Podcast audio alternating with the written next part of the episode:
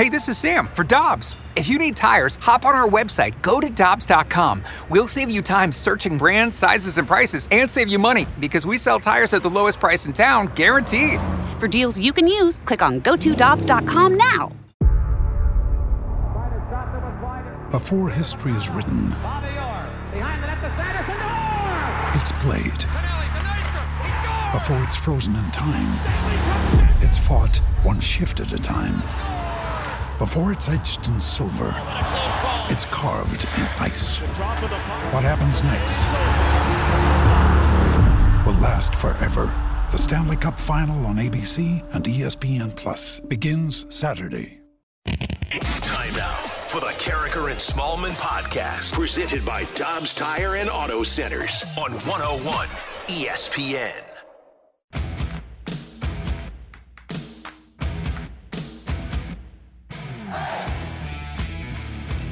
Good morning, everyone, and welcome to Karraker and Smallman on 101 ESPN. Baby, it's cold outside. Yeah, it is. It's it's cold. It's 701. Your time check brought to you by Clarkson Jewelers, an officially licensed Rolex jeweler. Baby, it's cold outside. That's Michelle. I'm Randy. How you doing? Uh, I am cold. I believe it's seven degrees outside. Let's check the latest here. According to AccuWeather, the AccuWeather forecast brought to you by we don't, we need a sponsor for our AccuWeather forecast, Yeah, don't we do, here for on this sure. on this show at least. Uh, traffic and weather together, except we have no traffic and the weather. We could do traffic. We've done traffic before. I was going to can say, I know we have the chopper. I can give you that in a minute. Right now it is seven degrees, supposed to get up to 21 today. And not only is it seven degrees, but it feels like it's zero. It feels like it's zero. What is this, the Winter Classic? Yeah, right. It's terrible. It's terrible.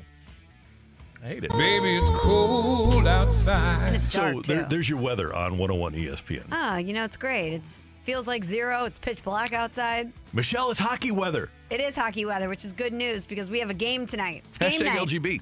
And T- T. TJ Oshie. Well, oh, yeah. not T, Well, not not T. T. Robert Not Thomas, T. Thomas, not T. though. Uh, we don't have Vladimir Tarasenko in the lineup. We won't have Jake Walman in the lineup. We won't have Scott Perunovich in the lineup because, as you might expect, they tested positive for COVID. If you're a Blues player, at some point you're going to test positive for COVID, and those are the three latest that will not be available today. What we need to do is make a list of the guys that we know who have tested positive Mm-hmm. and circle the guys on the roster who are not on that list. And I think it's probably a small group of guys now who have not been in the COVID protocol. Yeah, we've got herd point. immunity. Yes, Do I we want to put that evil on them, though? Do we want to put that evil on Colton Parayko, for No, no, no, example? no. Buchnevich. But you just have to kind of brace yourself that at some point the guys who have not been on that list might pop up on that list. Getting all confident, the Blues are back at full strength. The Blues are healthy. It's going to be great to see these guys all playing together and developing that chemistry. And then guess what? What? Three more guys pop positive for COVID. including the guy who's been your best player in Vladimir Tarasenko, which is kind of a bummer. And Tarasenko always likes going against Alex Ovechkin and the Capitals. Ovechkin and the Capitals in town tonight for the 6 o'clock pregame, 7 o'clock faceoff here on 101 ESPN. Ivan Barbashev is, of course, back for the Blues now, and he knows that facing that Washington power play with Alex Ovechkin is going to be a handful. it will be really important. We, we all know uh, they got Ovi, and it, it and it's not just Ovi. They got a really good uh, power play unit. So uh, we got to be really careful of uh, what we do out there. And uh, yeah, we just got to be smart and to know where is Ovechkin, especially with his uh, one-timer. He's a really dangerous player, and yeah, we just got to be really careful. Let's not fight him and make him angry. Good point. Yeah, be careful out there, Niko Mikkola. Mikkola. I love the aggressiveness from Mikkola, but it did turn on the Jets for Sidney Crosby. Yeah, so maybe let's not agitate Ovi. Here's one of the strange.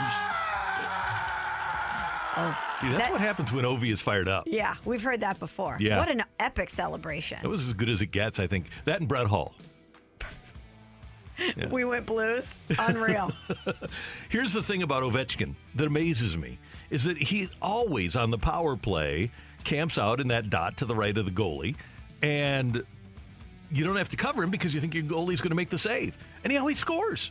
It's unbelievable. There's never anybody between he and the goalie, which is you shouldn't screen your goalie because he's going to score then.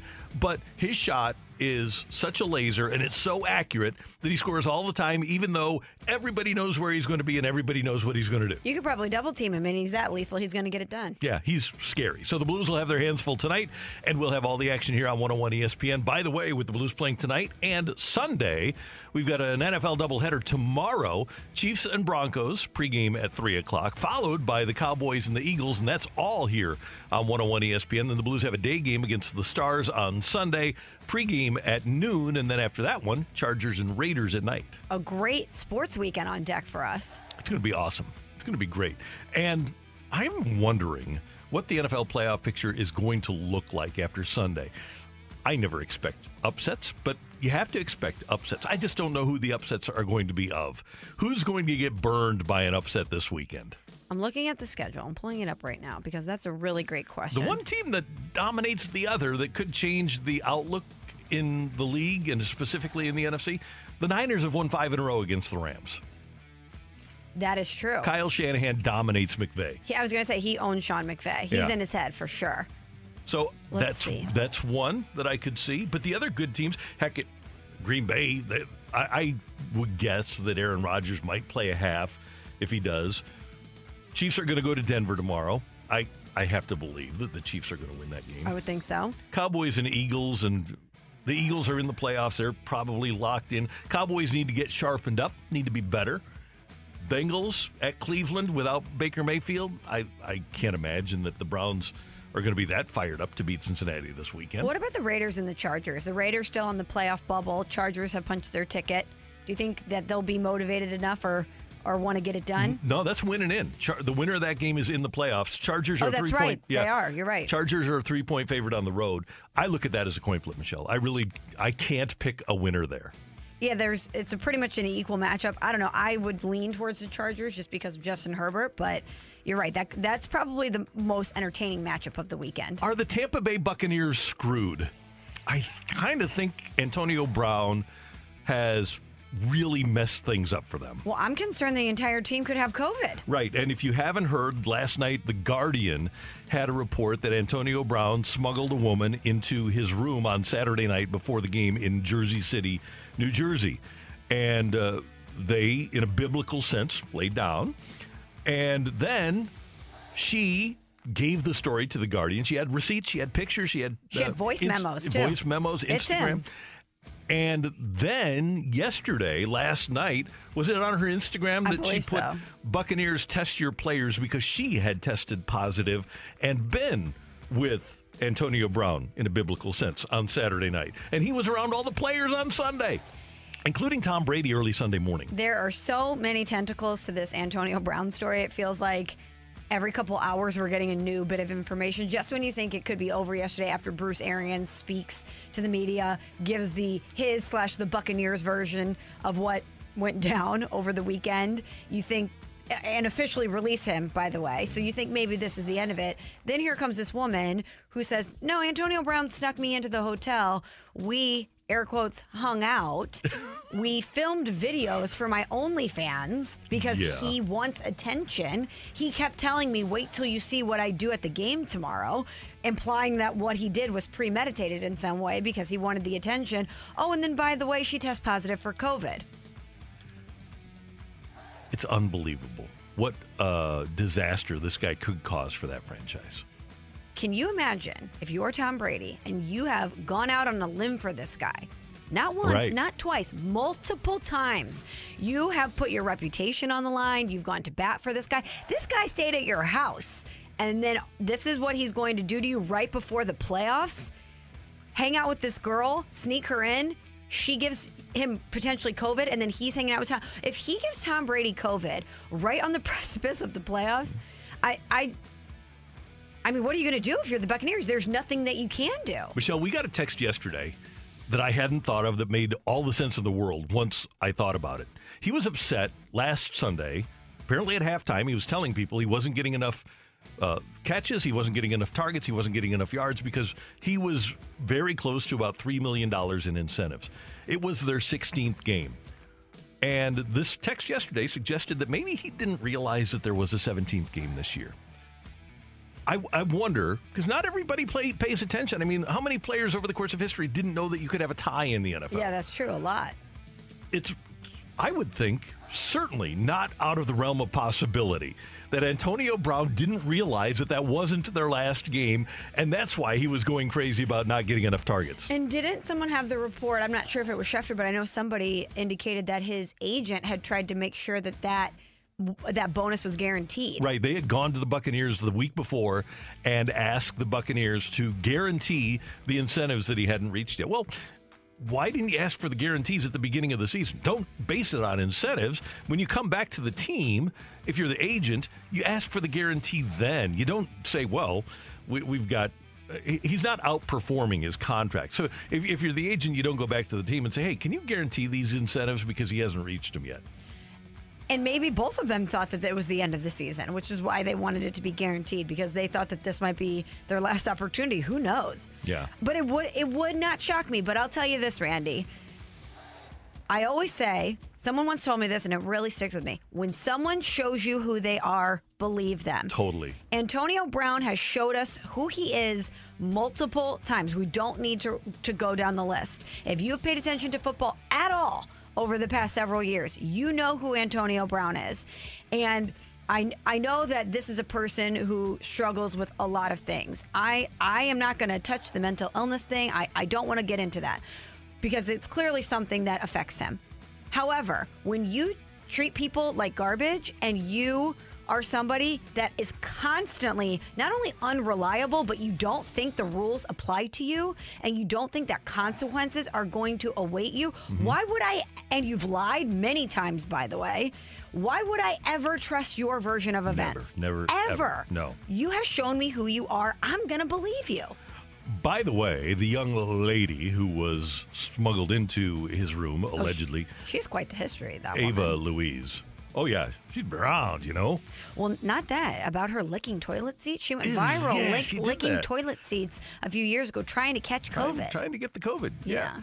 But she also claimed that Brown said to her, Wait till you see what I do tomorrow on Saturday night, which kind of leads me to believe that maybe what he did was premeditated with the throwing the shirt into the stands Oh and yeah, taking the that's shirt what I was saying. He Yeah. clearly had told her, "Watch Yeah. me tomorrow. Right, Wait till yeah. you see what I'm going to do tomorrow." So, listen, I didn't believe him before. I certainly don't believe him now. No. and I know that there's three sides to every story: your side, my side, and the truth. However, I I am just not going to put any credence into what someone like this says. I'm no, just you not. can't. Just send him home. Send him home. If he gets another opportunity in the NFL, shame on that team. Fool me once, shame on you. Fool me twice, shame on me. Fool, fool me three times, really shame on me. Fool me four times, I'm the Buccaneers. Fool me five times, I'm an idiot. you just have to know what's coming. If I mean, if the Buccaneers probably knew what coming, but what was coming because of the track record. But I imagine when Tom Brady's in charge and when someone is is really leaning into Tom Brady and uh, apparently at least at some point respectful. You know what? We didn't even mention the, the Antonio Brown calling out Alex Guerrero and leaking the Right, right. receipts. We didn't even mention Antonio Brown calling out Tom Brady on social media. I mean, there are so many layers to this story. I don't know if we have enough time to get into all of this, but I would imagine if I'm the Buccaneers and I see someone who has a history of erratic behavior, at least looking like they've found someone in Tom Brady that they can use as a mentor and is falling into line and, and at least for a while seemingly being a good teammate, I'm thinking to myself, if anybody is going to get this person to do what we need him to do from a professional standpoint, it's going to be Tom Brady. One more tentacle, and, and that's a perfect word for this. Several years ago, when he got traded to the Raiders by Pittsburgh, before he got traded to the Raiders, remember the Bills tried to get him, and that was the story. It was, oh, he's been traded to the Bills, and he said, I'm not going to Buffalo. And then the Bills subsequently traded for Stefon Diggs, who this year has 94 catches for 1,144 yards and nine touchdowns. How lucky are the Bills that they wound up not getting Antonio Brown and being forced to trade for Stefon Diggs? Sometimes the best deals are the deals that don't happen. Yeah, it's it's remarkable how the tentacles of this deal are out there. And another team, by the way, is the Steelers because they can still have him. Instead, Ju- Juju Smith-Schuster is hurt this year, but he's going to be back. They have Diontae Johnson. They have Chase Claypool. They have the, this array of good receivers now, and they've got a much, I would think, more serene locker room than they had when he was there. That's Michelle. I'm Randy. We're off and running here on 101 ESPN. Coming up, get your text into the Air Comfort Service text line at 65780. We've got Peak and Pit on 101 ESPN. We're right back to the Karraker and Smallman podcast, presented by Dobbs Tire and Auto Centers on 101 ESPN. Up into the peaks or into the pit? Peaks and pits. Join in on the conversation with Karraker and Smallman now. Text 65780. This is 101 ESPN.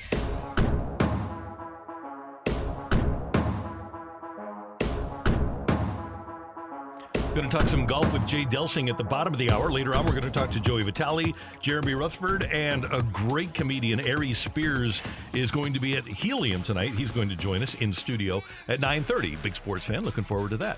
If you haven't seen his impressions, do it during a commercial break. Yeah, it's great. They are spot on and so funny. What a talented guy. Can't wait to talk to him. All right, peak or pit. Michelle, what do you have for this week?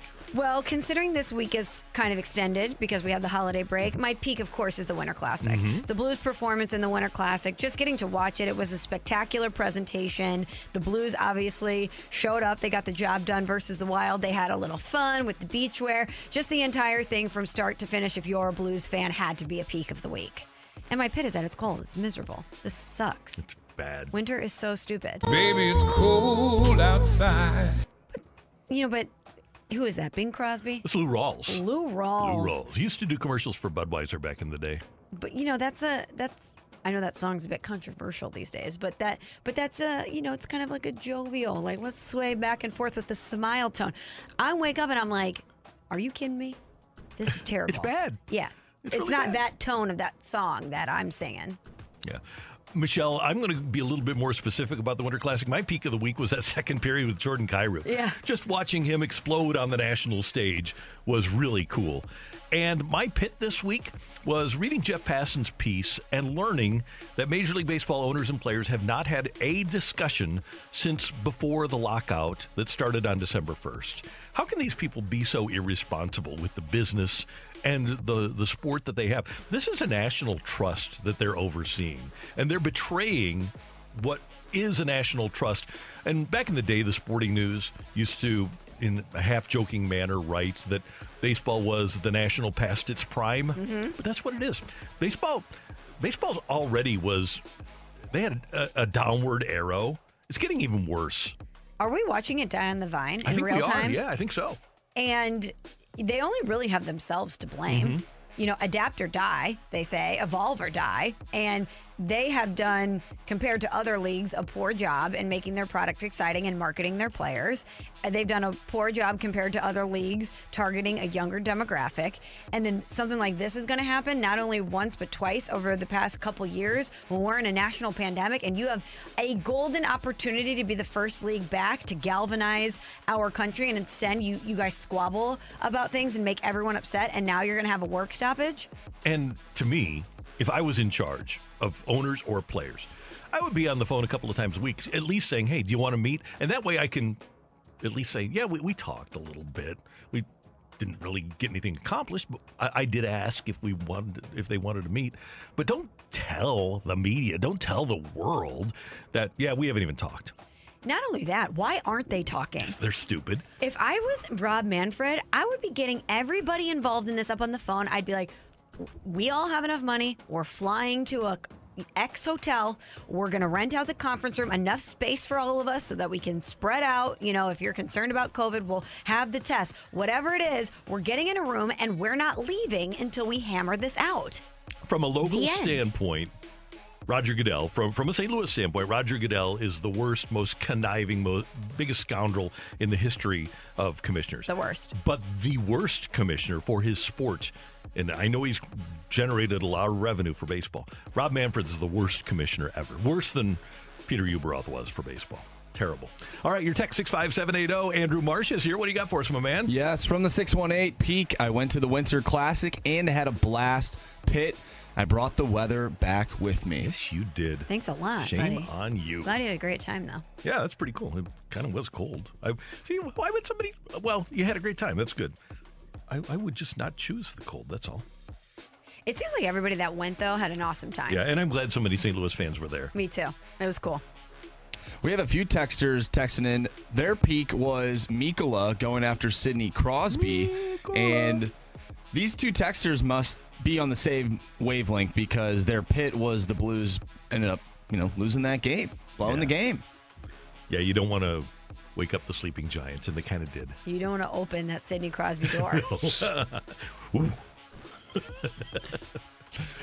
All right, so the peak of the week from the 314 winning their fantasy football league. They Congratulations. a $1100 pot, 550 a piece. The pit working in this cold mess. TGIF. yeah, Thank that's God it. it's Friday. Friday. Is that Rebecca Black? No, that's a different one. No, that's it's Friday, Friday. Friday. Yeah. We should play that. Oh, no, I'll, no, I'll but pull later. it up. Yeah. Okay, yeah, A little great, homework great, assignment great for later. It's on my Spotify Wrapped. Is it really? No, Oh my god. maybe in 20 or 2009. I was gonna say if it is, we need to talk about that. Yeah. we need to dive into that. Yeah, that'd be a problem. Uh, from the 636 peak, my son won his holiday basketball tournament. All right. Congrats. Congratulations. Yep. Pitt, they dropped and destroyed the trophy when boarding the bus. I don't know. That's that's kind of a pit too. That's kind of an epic story. You know, they're gonna look back on that years from now and be like, "Remember when we destroyed the trophy board in the bus?" Was it the World Cup or another soccer tournament where somebody did that when they were they they dropped it off the front of the bus or something? I I don't know if it was the World Cup, but I do have this picture in my head of them holding up the trophy and it just falling off. We'll find it. You know, the Stanley Cup has been dented. This is what happens with trophies. Just means you loved it hard. That's true. at the bottom of a pool. So, Peak, this one's interesting. From the 636, Peak, my wife got a new job with a pay increase. All right. Shout Congrats. out to your wife. Congrats to her. The pit, And she's you. already spent her entire first paycheck. Uh, that and she got paid at midnight today. Not a problem. What do you think? Some post-holiday shopping? Uh-huh. Some, you know what this is? A classic treat yourself moment. It She's is, like, you know what? yeah. I just got a new job. I'm feeling good. Pay increase. Boop. Everything in the shopping cart. Purchase. One of the all-time great lines in the history of sports work stoppages was Patrick Ewing, then of the New York Knicks, when the NBA players were on strike. And somebody said, "How much money do you need?" And he said, "Well, we make a lot of money because we spend a lot of money." That's true. That's true. Randy, it was the World Cup that got dropped about off the that? bu- uh, off the bus. What year? It was 2011. Maybe. Maybe not. No, 2011 wouldn't have been a World Cup year. I don't know. Do we have? I don't know. So uh, this is a different one, though. This is 2011 when uh, Real Madrid dropped the Copa del Rey. Yeah. Uh, won the Copa del Rey and dropped the trophy from the top of their ceremonial open top bus. There you That's go. what it was, Yeah. That's yeah. it. There's been a few trophies that have just fallen off. That's what happens when you play a sport college where you can't use your hands. Yeah. I remember there was a bowl game or like a rivalry game where a college football team it just dropped and they had to get a new one. I think I can't remember. It was I think it was last year or two years ago. Well, the reason they have the guys that carry around the Stanley Cup now is because one night the Stanley Cup wound up in a player's front yard and spent the night there by itself. and I think another time it wound up at the bottom of Mario Lemieux's pool in awesome. Pittsburgh. Awesome. Yeah, so they've done some pretty weird things with the Stanley Cup. Not as weird as Chris Duncan did with the Commissioner's Trophy, but still weird things. Or at least if they've done it with the Stanley Cup, we don't have the photos to prove it, like we do with Dunk. exactly. Yeah. That's one of the all-time epic photos, though. Yeah, just uh, yeah, just do a Google search for Chris Duncan World Series Trophy. Miss our friend. It's he Was- was the best. Speaking of uh, things breaking, my pit of the week is my desk That's right. uh, breaking earlier this week, made of glass. Had a microphone that I had mounted to my desk. Probably shouldn't have done that, but it is what it is. And I swiveled it, and the entire thing shattered. Computer, lamp, little mini TV, all on the desk. Did you right curse? through? Randy, I probably said something that's probably not good for these airwaves. Blanker, blanker. Yeah, I would do that too. And then I just started laughing because I was like, there's no way that that just happened. and then I had to clean it up. laugh. I gotta laugh. It's funny. You have to laugh things off like that. That he sent us a photo. Andrew sent Randy and I a photo. There was shards everywhere. We're talking debris all over the room. Unreal. Yeah, you need a Dyson. You need a Dyson vacuum cleaner for that. Yikes. Yep. Thank you, Andrew. You're welcome. And coming up next on 101 ESPN, we're going to talk some golf. The season is underway in Hawaii. Jay Delsing next on 101 ESPN. We're right back to the Karraker and Smallman podcast, presented by Dobbs Tire and Auto Centers on 101 ESPN.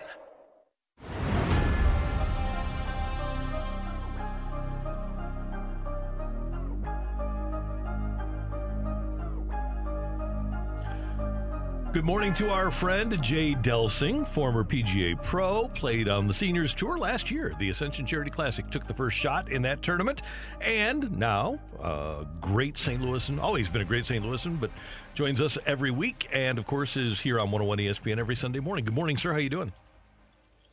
Uh, you guys been doing well. How about you guys? Everything's great. Hey, I want to ask this question, and, I understand that in Kapalua at the Sentry Tournament of Champions this week, you've got Jon Rahm and you've got Cantlay and you've got Cameron Smith. Why doesn't everybody play on the Hawaiian leg of the PGA Tour? Well, first of all, the, the Tournament of Champions is only for the guys that have won events. Mm-hmm. And what's what's happened, and Phil and Tiger started this. Uh, that you know the the purses had gotten so high, and um, it's such a long trip that they started skipping it when they were eligible because they didn't want to make that long trip over, and they weren't going to play the following week on at Oahu at Waialae for the for the Sony Hawaiian Open. So. I, it's it, it's lost on me though, Randy. I'd be over there every single time I could. It's it's uh, a great place to hang out. Maui in January. My gosh, man! right. I think I think last place money's like a hundred thousand dollar. I, you know, that didn't happen in our generation at all. Jay, not the your favorite course that you ever played, but what was the best location that you ever got to go to play golf? Oh my gosh, it has to be right there, Michelle, because you can stand out. I think there's, I think I counted one day five holes I could see whales, you know, breaching out in the ocean. I'm Wow. like, man, this isn't much like North County. This is really a cool gig, you know. And um, we used to play over there years ago, guys, in the Lincoln Ford Lincoln Mercury used to have an event after the PGA Tour season ended, and it was similar to that event. The purse wasn't nearly as high, of course. But we used to go over and just have a blast, and you know, you could go play golf. You didn't have to practice, and uh, you you check out some of the sights and, and uh, of, of Maui. It was spectacular. One of the interesting stories about this week is that Viktor Hovland lost his clubs. They arrived six days late. What story do you have, if one, about being separated from your clubs? Okay, so I was traveling with three daughters and I think 17 pieces of luggage. We were going from St. Louis to go out and spend the holidays at uh, my ex-wife's house in Southern California. I was going to prepare for the year, and every single piece of luggage made it except for my golf clubs, and they never showed up. And what was interesting about that, I was like, well, you know, it must not be meant to be, this, that, the other thing. About a month later, I got a call, and some character from Los Angeles who I did not know wanted to sell me my clubs back. And And I was like, and I said, uh, yeah, come on over. And so he comes on over, and all the woods are dismantled. Everything, their the shafts are all you know broken, and all I wanted to do was take the putter out of the bag because that was unharmed, and get a look at who this guy was. I said, I'm not giving you a nickel for that. You guys have destroyed this. Go, good luck to you. Have them get get away from me. And we did not meet at the house I was staying at either. We met in the parking lot of a McDonald's. In the parking lot of a McDonald's. I love that. And, and did you get? Were you able to exactly replicate the clubs that you had, or were they clubs from your childhood or something?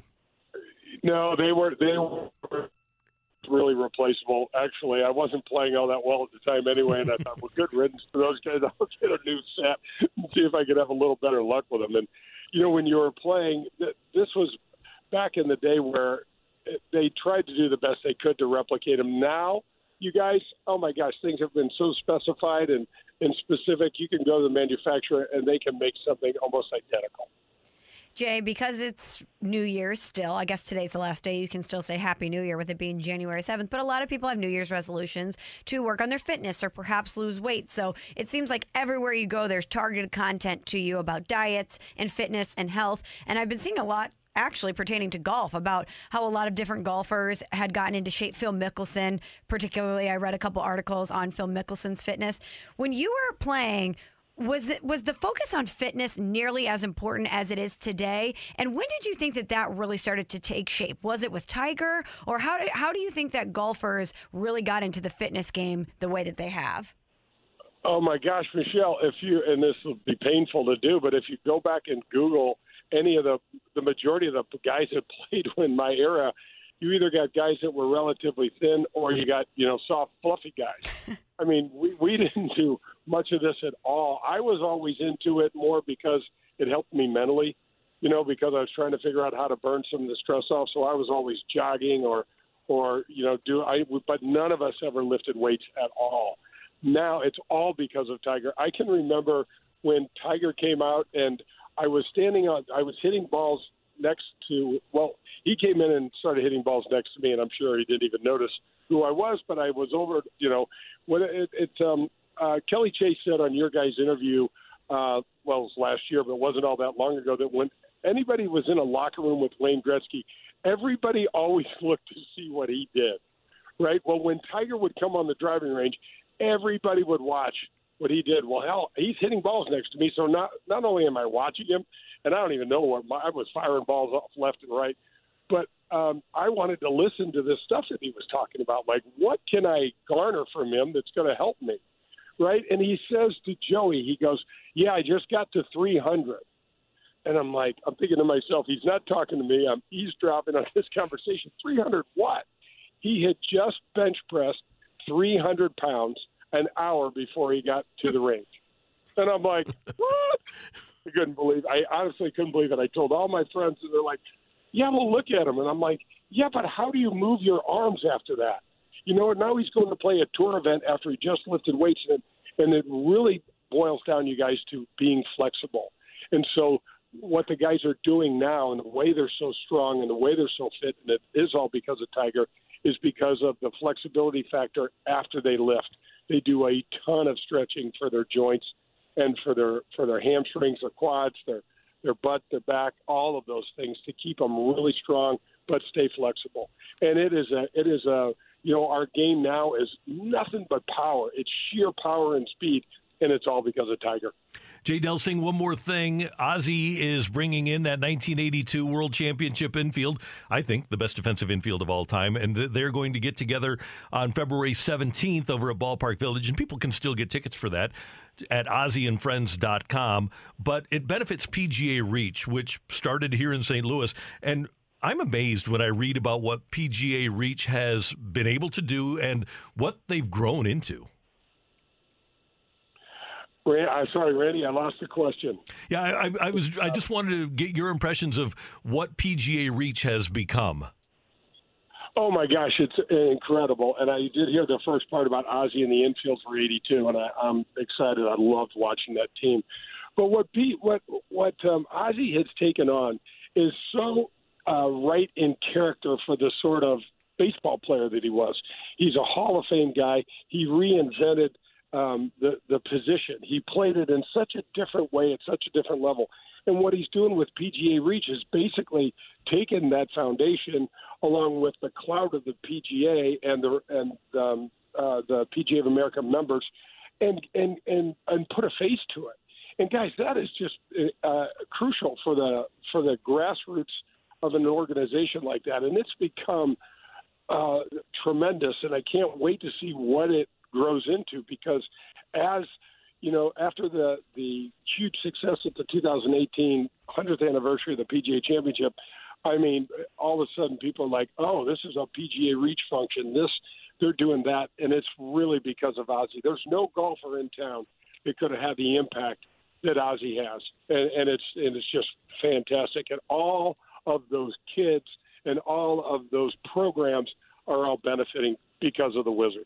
Jay Delsing, always good to hear your voice. Thanks so much. And of course, we'll hear you at 9 o'clock Sunday morning. What do you got coming up on the show Sunday? Uh, I'm doing a best of Bob Costas and Jim Nantz, and there's Ooh. some great stories that those guys told. I can't. I, I actually really look forward to listening. Looking forward to it. Thank you, sir. And once again, happy New Year, and we'll talk to you soon. Happy New Year, guys. Thank you. See ya. Jay Delsing on 101 ESPN. And by the way, we're saying Happy New Year a lot because today is the 7th, and we've determined that this is the last day that you can say Happy New Year. Yeah, without it being weird. Kind of a rule. Yeah. I would imagine by next week that New Happy- Year's glow is over. It's not new anymore because half the people will have already broken their New Year's resolutions. I think a lot of people already have. I think so too. That's Michelle. I'm Randy. Coming up, get your text into the Air Comfort Service text line 65780. We've got Take It or Leave It coming your way on 101 ESPN. We're right back to the Karraker and Smallman podcast, presented by Dobbs Tire and Auto Centers on 101 ESPN. Take it or leave it. Give us your feedback now by texting 65780. It's Take It or Leave It with Karraker and Smallman on 101 ESPN. Powered by Gloria Lou Realty. Visit GloriaHasTheBuyers.com and start packing.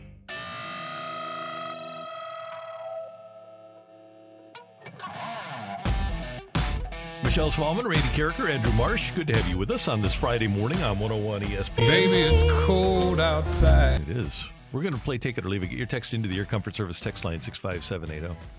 Still hasn't reached double digits. If you haven't walked outside, it's kind of cold. Sick. TGIF. Yeah, right. Unreal. I guess for the Blues, this is like spring break, though, compared to what they've Compared- been dealing yeah, with. right. With what they had in Minnesota, no doubt about it. Take it or leave it, 65780, the Air Comfort Service text line. Michelle, if the AFC playoffs started started today, you'd have a divisional game, Chargers or Raiders at Kansas City. You'd have the Colts with Jonathan Taylor at Cincinnati, and you'd have the Patriots at Buffalo. Take it or leave it, you wouldn't be surprised to see all three AFC home teams lose. Give me the home teams again. Kansas City against the Chargers or Raiders. Yes. Bengals at home against the Colts, and Buffalo at home against the Patriots. Yeah. I wouldn't be surprised at all to see all three road teams yeah. win. I could see all road, all three road team teams winning, but those are three interesting matchups. They really are. Yeah, Love the that. division. The, you hate that first round of the playoffs being a divisional game, your third game of the year, which is what the Chiefs essentially will have.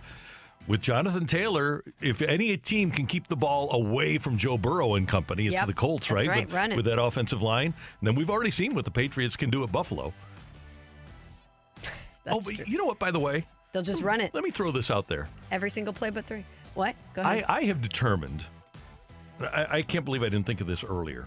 Mac Jones is Chad Pennington. And Chad Pennington was a really good quarterback, didn't have a big arm, completed a huge percentage of his passes. And Bill Parcells, uh, and then when he got to Miami, the Changeli, I believe, was their coach, built an offense around his capabilities. It's not a bad thing, but Mac Jones is Chad Pennington. I know you're not a fan. I prefer to have a quarterback that can throw the ball downfield. And I got spoiled by the greatest show on turf and Mount Mahomes and you know watching what football is now. But in the 70s or in the 80s, you could get by with a quarterback like that.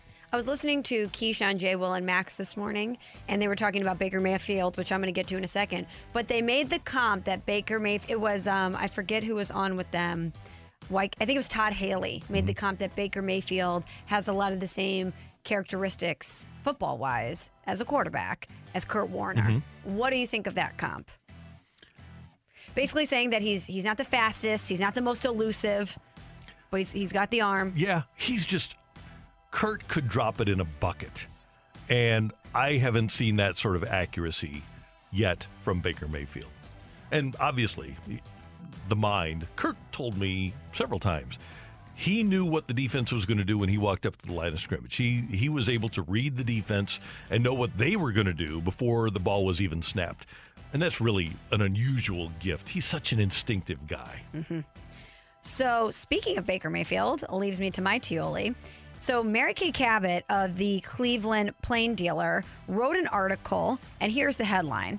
She said Baker Mayfield must resolve his differences with Kevin Stefanski soon in case they need to coexist next season. Now, if you went on to read the report, also in there, it said that if Baker Mayfield, quote, doesn't get assurances that things will change next season, the quarterback will consider asking to be traded. Now, he quote tweeted this and said, clickbait, you and many other Cleveland local media continue to be drama stirring reporters with no sources or facts. Don't put words in my mouth so you can put food on your table. I'm not your puppet. It take it or leave it. what Mary Kay Cabot wrote is true.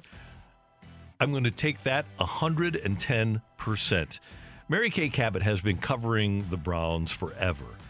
And she has more sources in that organization than Baker Mayfield has. And so he- he better check himself before he wrecks himself because he he doesn't want at least if I were him, I wouldn't want or if I was his representative, I wouldn't want to start a fight with Mary Kay Cabot. There's no way that she puts that in print that there are differences between the two of them unless it's an incredibly well sourced piece of information. Someone in that organization has told her that there's tension and that he may want out, or else she wouldn't have gone with that. He's, I, I think he might have this reaction because he doesn't want some of this to come out. But either way, I, I also can't imagine what it would be like to have people reporting their version of my life all the time. If I'm Baker Mayfield, that has to be incredibly frustrating. But I just don't think it's a great look for him to be this aggressive about a report, knowing that maybe he didn't say all of this to her, but that somebody else on the other side of this might have. with a legendary beat writer. She's sensational at what she does. Did you guys see what Brandon Weeden tweeted though? He quote tweeted it and said, "Same stuff, different year with her. She can't help herself." Hmm. She's got sources. Brandon Weeden isn't there, isn't there anymore either. He was an uh, electric quarterback for that organization. He was really good. Yeah. Yeah, right. Your text 65780. Andrew, what do you got? Uh, it's National Bobblehead Day. This is from the 636. Nice. Take it or leave it. There should be a Karraker and Smallman bobblehead. I will take take, that. Yeah. For sure. Yeah, there needs to be. Should we Work on that. get the station on that or what? Yeah, we've got a guy. A bobblehead guy? Yeah. Okay, cool. We can make this happen. I love that. All right. From the 314, take it or leave it. The Blues should have kept going after Sidney Crosby cleanly, like they would have in 2019. I am going to leave that. And maybe you pound him a little bit if you're in the playoffs, but you don't. You- You're going to see him once during the regular season in Pittsburgh. You don't want to do that. You, there's no good reason to do that. Now, if you're going to see him for seven games in a row, it's a different animal altogether, but not just for that one game. Yeah, and we saw what happened when you pounded him Yeah, a little bit. he got mad. That's right. Do we really want to continue to incite the beast? I don't know. It's a risk. It's a risk. From the 636, take it or leave it. The Blues trade for a top four defenseman within a week. Leave it. I'll leave that too. When it happens, if it happens, it's going to happen, I would think, at the deadline. Mm-hmm.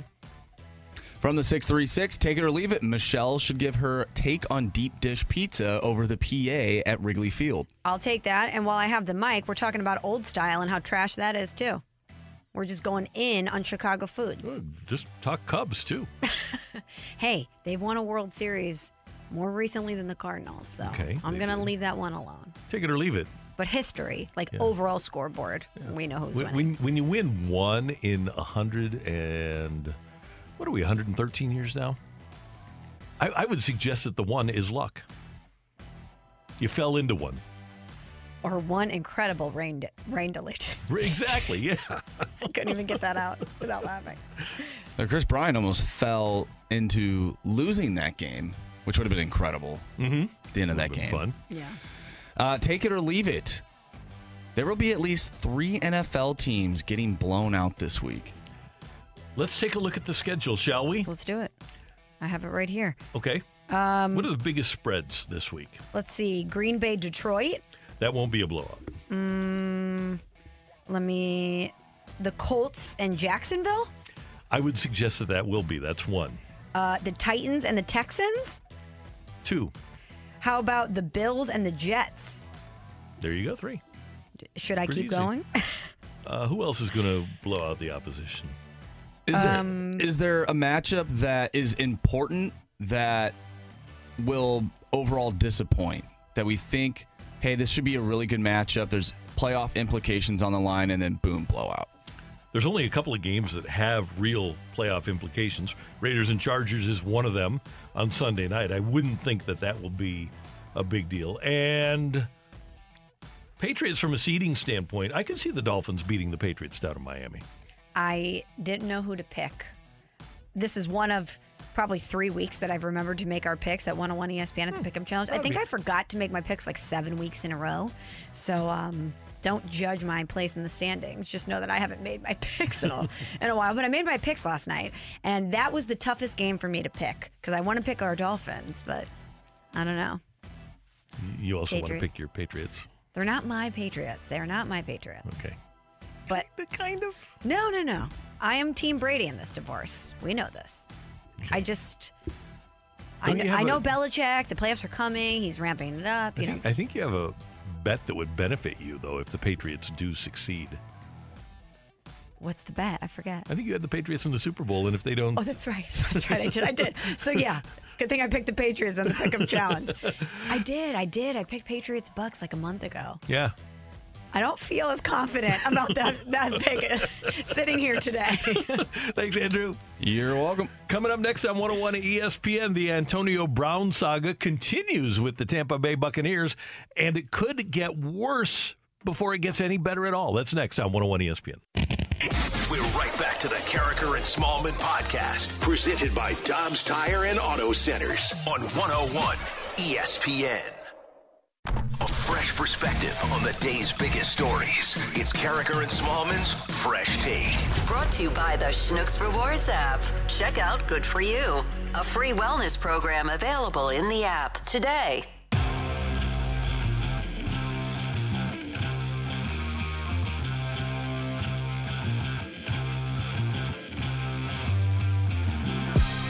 Eight oh three in St. Louis. Your time check brought to you by Clarkson Jewelers, an officially licensed Rolex jeweler. If you haven't heard, you need to uh, do a Google for Ava Louise, and there's a Guardian story don't about do it on your work computer. no N Just saying. S F W. Not That's me. That's us helping you. Yeah. People helping people. Yep. Powerful stuff. Do it on your phone. Ava Louise uh, in The Guardian claimed that she was requested by Antonio Brown to visit his hotel room in New Jersey over the weekend. Yes. Has a lot of receipts.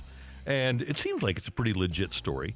And then last night, Jenna Laine of ESPN, who covers the Buccaneers, reposted an Ava Louise Instagram, which said, Buccaneers at Buccaneers, test your team because apparently, this is what we're led to believe, it shows a positive COVID test, and we presume that it's hers and that she is positive. Now, there's no guarantee that that's the case, but she's actually telling the Buccaneers to test their team. So there are a lot of things happening with the Antonio Brown situation. And uh, yesterday we did sick of it, and yesterday Bruce Arians he was sick of it. that was a, the disturbing thing when we were looking for him to go back into the game. All right, we always had. Uh, he was very upset at halftime about who was getting targeted. Got that calmed down. Players took care of that. It started again on the sideline. We called for the personnel group that he had played in the entire game. He refused to go in the game. That's when I looked back and saw him basically wave off the coach. Um, I then went back, approached him about what was going on. Uh, I ain't playing. The, what's going on? I ain't getting the ball. That's when I said, "You're done. Get the f out of here." And that's the that's the that's the end of it. And uh, we are work we are working on Carolina. That's the end of the story. And um, hopefully it ends today. You can't force a player to play. I mean, they they have that choice. It's their body, and uh, he decided to play. He and Mike both were on pitch counts. All right, and um, we were trying to manage that as best we could in the first half.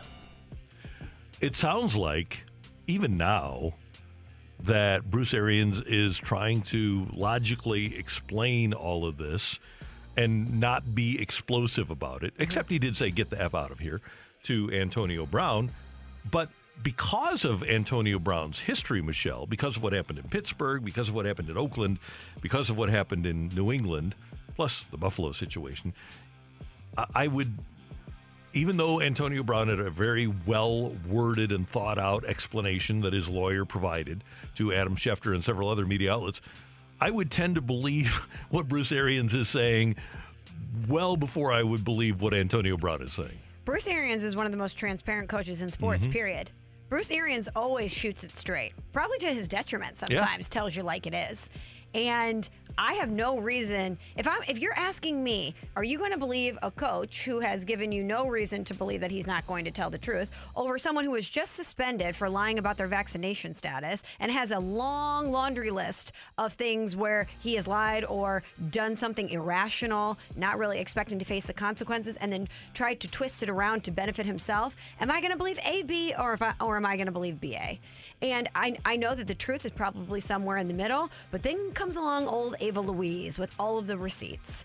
And why why would I not believe her version of events when he says, "Wait till you see what I'm going to do tomorrow," and her getting snuck into his hotel room. She's got the receipts. This is in black and white. And if you're thinking, well, maybe they're text messages, you can fake text messages. She's got voice memos from Antonio Brown. She's got videos per his request of them engaging in the act. She's got his room number in these texts. Mhm. How would she know what room number he was in unless it was actually him that provided it to her? So it seems like Antonio Brown may have premeditated this. I don't really know why. What's the motivation for him to do this? But Ava Louise seems to suggest that this is somebody that really likes attention. He wanted her to record them in an in an intimate act and post it on her Mhm. OnlyFans.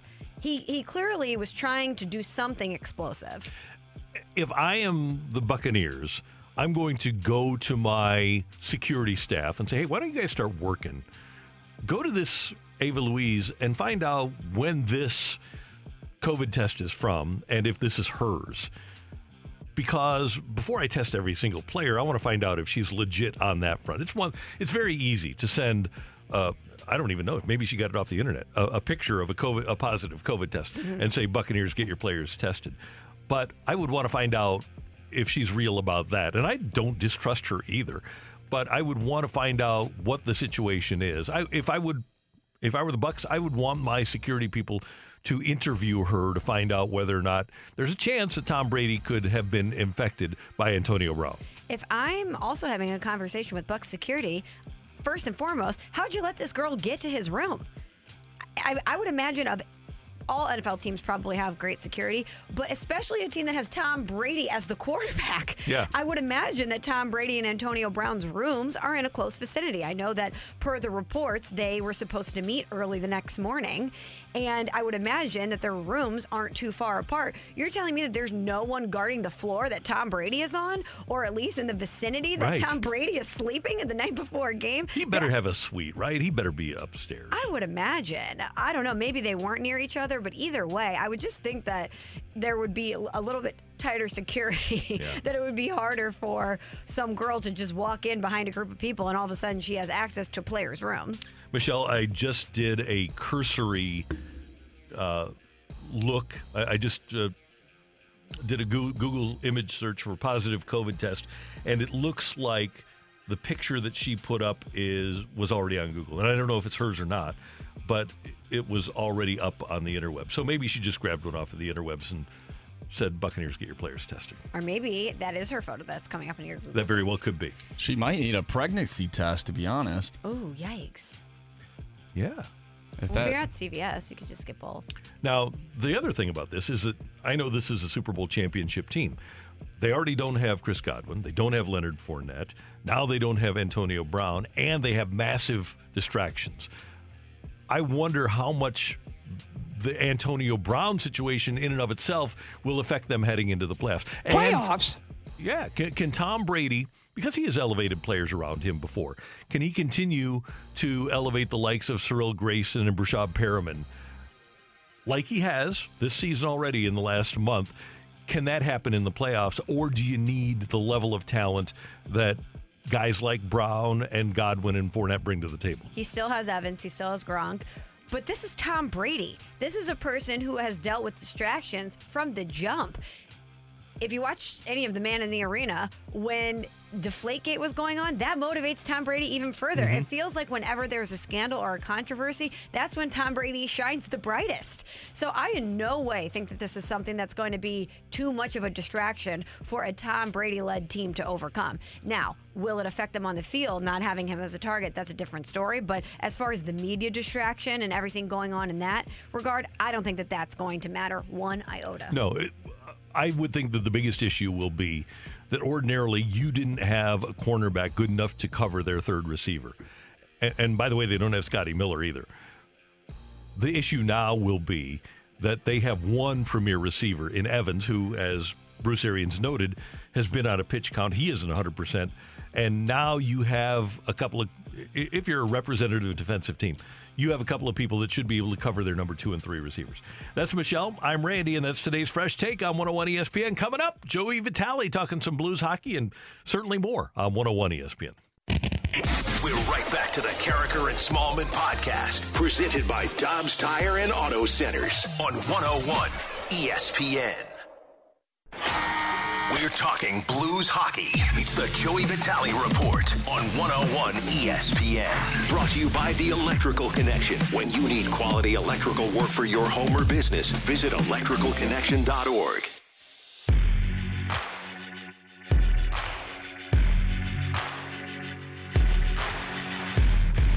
Capitals tonight, 6 o'clock pregame, 7 o'clock face-off here on 101 ESPN. We head to the Brown and Crouppen Celebrity Line, and our analyst for the Blues here on 101 ESPN, Joe Vitale, joins us as he does every Friday morning.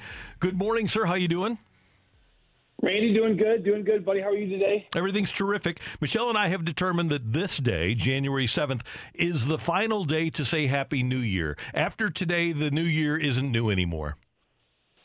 Yeah, that's fair to say. Yeah, we're definitely we're definitely in the swing of things. And January seventh, uh, if you don't remember, is the three-year anniversary of Jordan Binnington's first start in Philadelphia. Randy. Right, exactly, and that started the roll towards the Stanley Cup championship. Hey, Joey, as we get started here, uh, Paul Bess- Bissonnette brought up on the air the other night the story of you being the DJ in the Penguins dressing room during the winning streak. I want you to tell that story to people that are tuned in right now. Oh my gosh, yes, that was uh, know, that was one I told on their their podcast in the week the Blues started the Stanley Cup final with the Boston Bruins, and, and it was such a subtle like uh, uh, breeze over story in my mind, but I, apparently people get get their kicks out of it, and and to me it's the number one question I get now that I've retired is, isn't what was your first game like? What was it like playing the NHL? It's always it's always what was it like playing with Sidney Crosby? I mean, to me, that's always the question people ask. So I think people are just really intrigued by some of the best in the world. But long story short, I get to Pittsburgh. It was my rookie season. Uh, Max Talbot had just gotten traded. He was a DJ for like five or six years.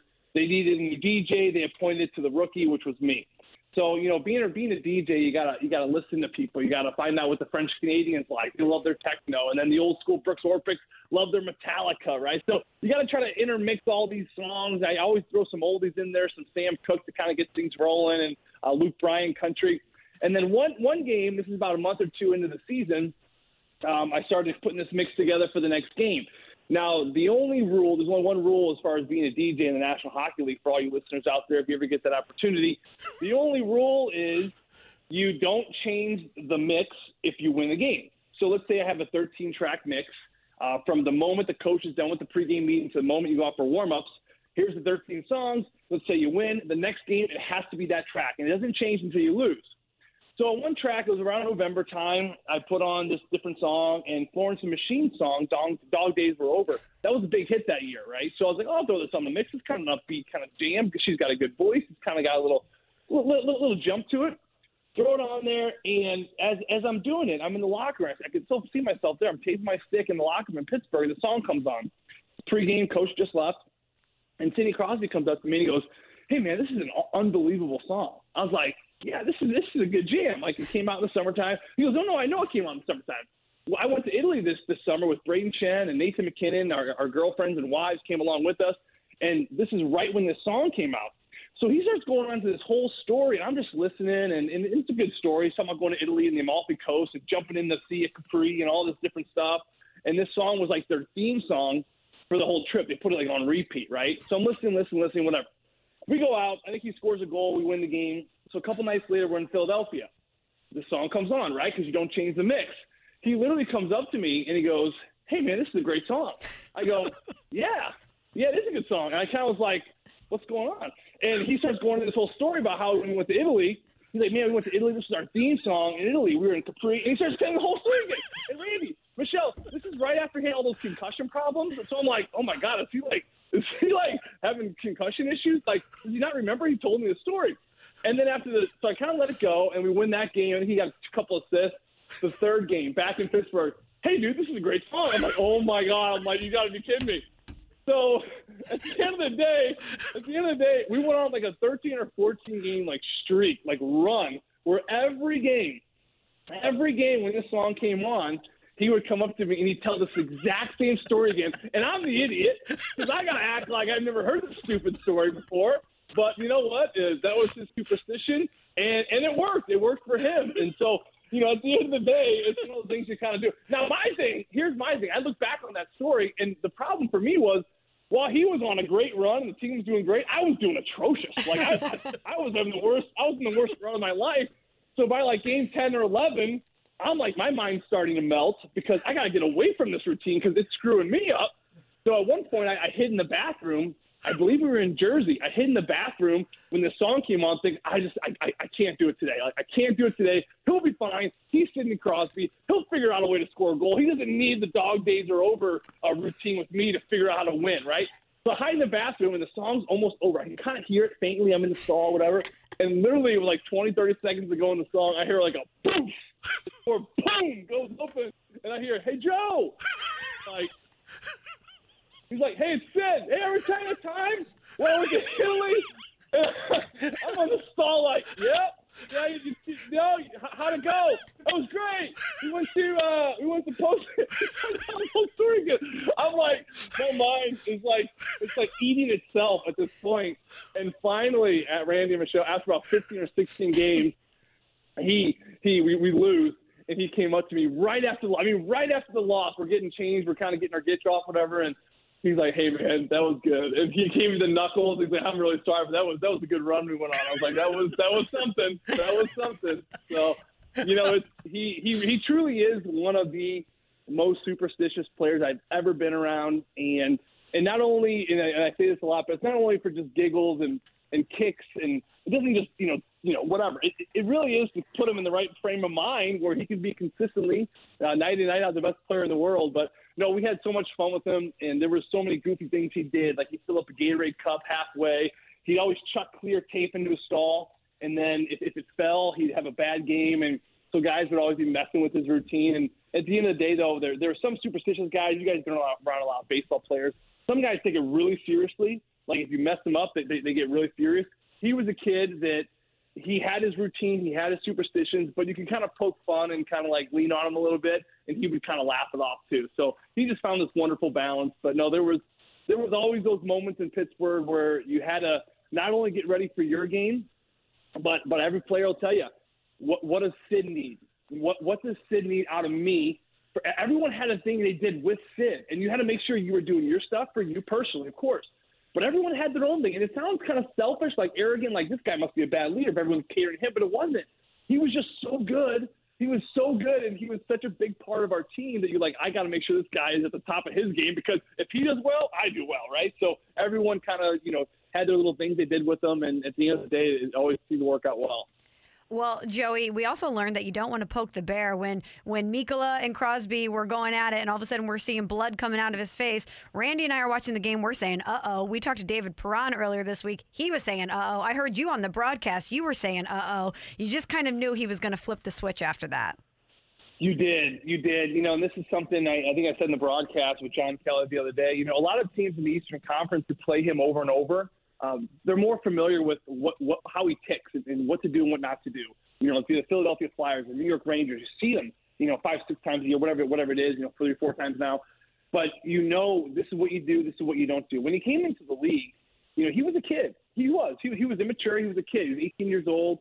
You know, he he'd get fired up. You know, players would get under his skin, and he would he would get, let it get the best of him, right? But about probably the third or fourth year in his progression to, to where he is now, he started to kind of turn a little bit. I think he had great guidance living with Mario Lemieux. I think probably really helped. But he had great leaders around him. Billy Guerin was a great leader. I think really helped him out in this development as well. But he started to to kind of shift where it didn't let him get to him as much. And then that third and final shift became not only did it not let it get to him, he actually thrived in it. Like he actually he actually fed him to go deeper. I remember playing in, in big time playoff games where we'd be in at Madison Square Garden and there'd be an intense moment in the game, tied late, two minutes to go. Like players like me, most players league, they kind of shell up, right? When the stress of the game, the anxiety of the game raises, we all kind of go, oh boy, we kind of you know hide in our little, our little turtle shell because that's kind of human nature, right? But he, he's not like that. He's a player that I, I've always said when the game when the game uh, stress rises, he brings his game to a whole new level, like something I've never seen before. Like I remember games in Philadelphia, the chance they would say to him. I mean, like I can't believe kids were allowed in the building with some of the things the Philadelphia Flyers fans said to him and chanting. The signs were terrible. I'm like, how is this kid going to go out there and have any kind of resemblance of a decent game with all this stuff? He wouldn't have a decent game, guys. He would blow the doors down. He'd get a hat trick. He'd get five points. He he actually thrives in it and to, to a way I've never really seen before. I mean, the closest thing I've probably seen was when I saw that documentary last year would be Michael Jordan. You know, when the game's on the line, he wants the ball. When the puck's on the line or the game's on the line, uh, Sidney Crosby wants the puck. Now I know Connor McDavid is the best player in the world. Technically, skillfully, he is there, right? The speed, the hands, he's got it all. He is technically better than Sidney Crosby. But one area, one area that I've not seen out of Connor McDavid yet is that his game continues to be brought up to a whole nother level when when games are super important or like playoffs, for example. I mean, is, there a reason why Connor McDavid hasn't progressed more in the playoffs? And I think it's because he's not quite at the level of Sidney Crosby yet, where when the game stress rises, he wants it and he demands it, and he actually makes a productive difference in the game. And that's something that you look at Sidney Crosby, and, and that's what he just does.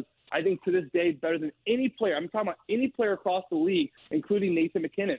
You know, he he wants that puck. He can turn the game on a dime. And you're right, Michelle. When when when Mikkola punched him, he was kind of a non-factor in that game.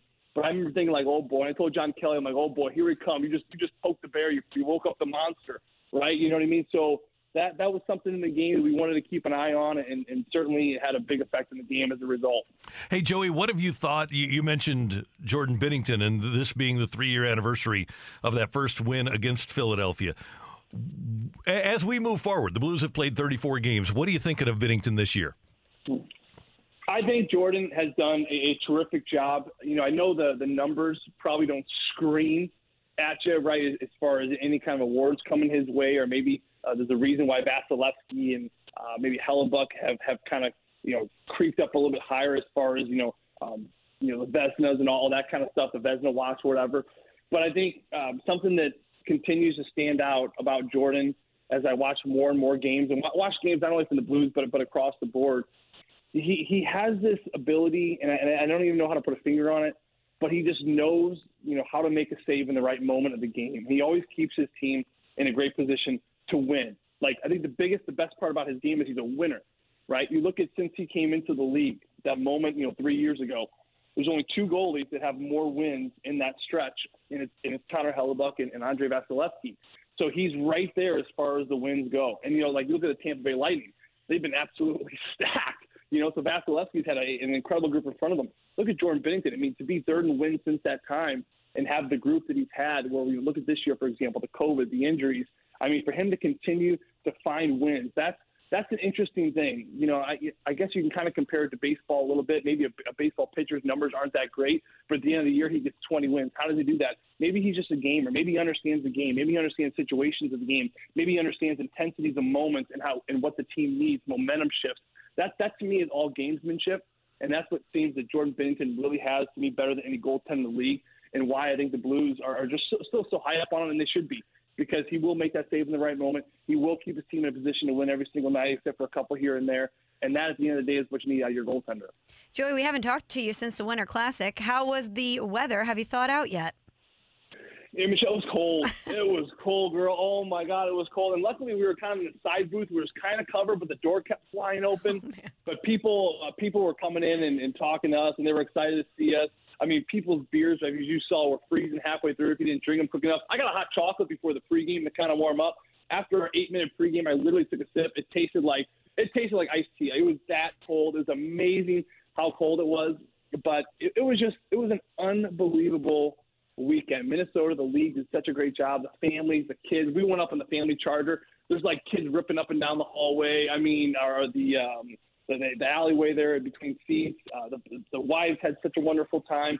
Everyone stayed as, as warm as they could, but it, it really was one of those special memories. And the fact that the Blues uh, put on such a great show from a product standpoint on the ice really kind of was the icing on the cake. So we're looking forward to the next one. Hopefully, it won't be quite as cold. I think I read the other day it was the coldest game ever um, for the National Hockey League, which was it's kind of cool to be a part of.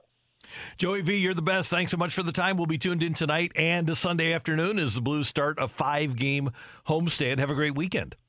Sounds good, you guys. You guys have a great weekend as well. You too. That's Joe Vitale joining us as he does every Friday on 101 ESPN and our, our favorite segment of the week. One of the most epic stories Joey's ever told. great. I, I they had mentioned it on the broadcast. He had talked about it on the uh, the podcast Spittin' Chiclets, obviously, that as he mentioned. But just the way he tells that story of him hiding in a bathroom stall, and all of a sudden the door kicks open, and it's Sidney Crosby being like, "Hey Joe, did I ever tell you?" That's great. That's Michelle. I'm Randy. Andrews here, and the fight is coming your way on 101 ESPN. We're right back to the Karraker and Smallmon podcast, presented by Dobbs Tire and Auto Centers on 101 ESPN. Welcome to the fight on Karraker and Smallmon.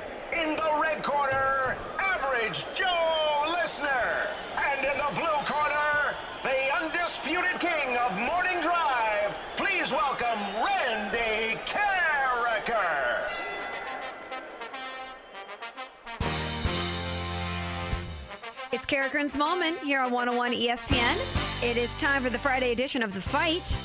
And we are welcoming in Randy's challenger. Dave is with us. What's up, Dave? How are you? I'm I'm doing good, a little on the chilly side, but uh, inside today, so that's good. Are you normally not inside, Dave? I normally am inside. Oh, okay, good. Glad to hear it. Yeah, especially a day like in today. this weather. Yeah, man, it is cold out there. Miserable. But as we said earlier, I guess after the Blues were dealing with sub zero temps, today seems kind of easy with, I don't know, what is it, like seven degrees outside? Yeah, so we got about 15 degrees warmer. That's right. Anyway, Dave, good luck to you as you face Randy today, okay? All right, thank you. You got it. Question number one What division had the teams with the three best records in all of Major League Baseball during the 2015 season? Was it the NL West, the NL Central, or the AL Central? Um, the NL Central. Dave, question number two. What quarterback has thrown for the most interceptions in the NFL this season? Trevor Lawrence, Baker Mayfield, or Taylor Heinicke? Caw. That's not a hint, by the way. I just wanted to say caw. Oh, can I have the choices again? Yes, we have Trevor Lawrence, Baker Mayfield, or Taylor Heinicke. You know, I'm going to go Trevor Lawrence. Question number three, Dave. After Chan Ho Park allowed the first Fernando Tatis Grand Slam of the third inning on April 23rd, 1999, which Dodgers pitcher allowed the second Tatis Grand Slam in the third inning on April 23rd, 1999? Was it Eric Gagne, Chan Ho Park, or Mike Maddux? Chan Ho Park. Question number four Sidney Crosby scored the game winning goal in overtime to defeat the United States in the gold medal game in the 2010 Winter Olympics. What goalie was in net for the United States? Was it Jonathan Quick, Ryan Miller, or Tim Thomas? Oh boy, that's the big guess. Um, I'm going to say Tim Thomas. Okay. Checking our score here. Oh, Randy's lurking in the doorway. Oh, he took out the recycling. Way to do your part, Randy. Thank you. He's getting set up here. Um, Randy, after you put your headphones on, please say good morning to our friend Dave. Dave, good morning. How you doing? I'm doing good. I love listening to you guys. and Thank have you. been for years. That's very nice of you. We do do a appreciate that. Thank you. He says as he warms up his machine, getting ready to play the drops. You never know. In case he Okay. wins. Hopefully, it'll be a bad one. Yeah, that's right, Dave. All right, Randy, are you ready? Ready. Question number one What division had the teams with the three best records in all of Major League Baseball during the 2015 season? Well, that would have been uh, St. Louis, Chicago, Pittsburgh, the National League Central. Randy, question number two What quarterback has thrown for the most interceptions in the NFL this season? Most interceptions in the NFL. So Mayfield was up there for a long time. Um, and who else was up there? Well, Baker had that four interception game recently. Um, let me just run through here because there was somebody else that was near the top recently. Um, well, you had Mac Jones, who's thrown 15. Um, I think I'll let's see Pittsburgh, Cleveland, Cincinnati, Baltimore. Lamar isn't there. Um, South. Oh, Law- it was Trevor Lawrence that was up near the top, and he threw three. Yeah, I think I'll go with Trevor. Question number three, Randy. After Chan Ho Park allowed the first T- Fernando Tatis grand slam of the third inning on April 23rd, 1999, which Dodgers pitcher allowed the second Tatis grand slam in the third inning? I think it might have been Chan Ho Park. I'm going to go with him. Two grand slams off of one pitcher in the same inning, never to be broken again. Question number four. Sidney Crosby scored the game winning goal in overtime to defeat the United States in the gold medal game in the 2010 Winter Olympics. What goalie was in net for the United States? This was back in 2010. So this was post Beezer. I'll do the lifeline here just so we can nail it down. We have Jonathan Quick, Ryan Miller, or Tim Thomas. It was Ryan Miller had a great Stanley Cup or uh, uh, Olympics, uh, but he didn't win. I believe it was Ryan Miller. Final answer? Yeah. Great fight today. Great fight. One person got all four correct. One person got three correct. We're talking to two guys who know a lot about sports. But who's the victor? Was it Randy? Did he have a clean sweep of the first week of the year? Or was it Dave? Did Dave hand Randy the first L of 2022? Andrew, ring the bell. The winner and still champion of the fight, Randy Karraker. Brought to you by Optical Expressions, providing St. Louis with top quality eye care and eyewear since 1997. Just win, baby. Dave, great showing. You got three correct. But Randy, he got all four. What are you going to do? Yep, thank you. It was an honor to lose to Randy. Thank you very much. Thanks for That's listening and nice of playing, you. Dave. Have Appreciate a it. great Friday. All right, thanks. Bye. So it was the National League Central that had the teams with the three best records in all of baseball in the 2015 season. Yeah, I had higher hopes for that Cardinals team. Stupid Cubs. 100 wins. Yeah, know, me too. 100 wins. Unbelievable. Trevor Lawrence is the quarterback who has thrown for the most interceptions this season in the NFL. Chan Ho Park allowed the first Fernando Fernando Tatis grand slam of the third inning in April 23rd, 1999. And then he allowed the second one, too. It was Mhm. Chan Ho Park. Yikes. That's a rough day at the office. How, how do you keep that guy in? That's a very good question. Is it like, hey, we're just going to eat some innings here that's kind of blown out of proportion? yeah, I don't know. Yeah, I don't know. That's a good question. Sidney Crosby scored the game winning goal in overtime to defeat the U.S. in the gold medal game of the 2010 Winter Olympics. Ryan Miller, Beanie, was in net for the United States. Good fight, Randy. Good week. Good first week. Ryan Miller, MVP of that tournament. It's one of the reasons the Blues got him in 2014 is because he had been so good in that tournament. Win, win, win, win. Oh no, he didn't win the gold medal though. No, he didn't. So, uh, thanks to Dave for joining us on 101 ESPN. Do you ever do you watch that show, Dave? Good show. I've seen the movie. Never saw the show though. You should. It's very good. The movie is pretty good too. Old uh, St. Louis and Kevin Kline, I believe, playing a president that replaces the president. Kevin Kline's from St. Louis. Yeah. Shout out. Didn't know that. Shout Yeah. out to Kevin Kate Kline. Capshaw, Steven Spielberg's wife, is from St. Louis. Yeah. Wow, wow. Yeah, we got some people from John- here. in case you didn't know, Jon Hamm, another actor, How about also from? St. Louis. Amazing. I know. know, right? We've got a pretty good history of actors, actresses, comedians, etc. Musicians. Broadcasters. Nelly. Yeah. Nelly. John Goodman. There That's right. one. Who, by the way, has lost like 200 pounds. 200 pounds. It's un- Let me double check this. I believe Did he go to Slim lost- 180, Randy? If he didn't, he should have because he could have lost 200 pounds there. Let's see. John Goodman. I'm just going to do a quick. Wow, cursory- congratulations. Good. I, I he, that means he must have been 400, right? Well, I don't know. It depends on where Three- he's at now. 370 at least. Yeah, it continues. Uh, 200 pound weight loss. That's incredible. It was on page six. Uh, doesn't say what he's down to, uh, but he was over 400 pounds. So he lost 200. I wonder how he did it. Good for him. Probably the old fashioned way diet and exercise. I would think so. Yeah. Good for him. How everyone else What- does it. how else would you do it? Well, uh, some people have surgery. You know, that helps aid them in their weight That is loss. You true. know, of course. Amazing. Coming up next, our Blues insider from The Athletic, Jeremy Rutherford, joins us. Actually, he's now an employee of the New York Times. Yeah, big news. Big news on this uh, media landscape yesterday. JR next on 101 ESPN. We're right back to the Karraker and Smallmon podcast, presented by Dobbs Tire and Auto Centers on 101 ESPN. It's time for the Rutherford Report on 101 ESPN. Anything you folks want to know about the fascinating world of pro hockey? Here we go.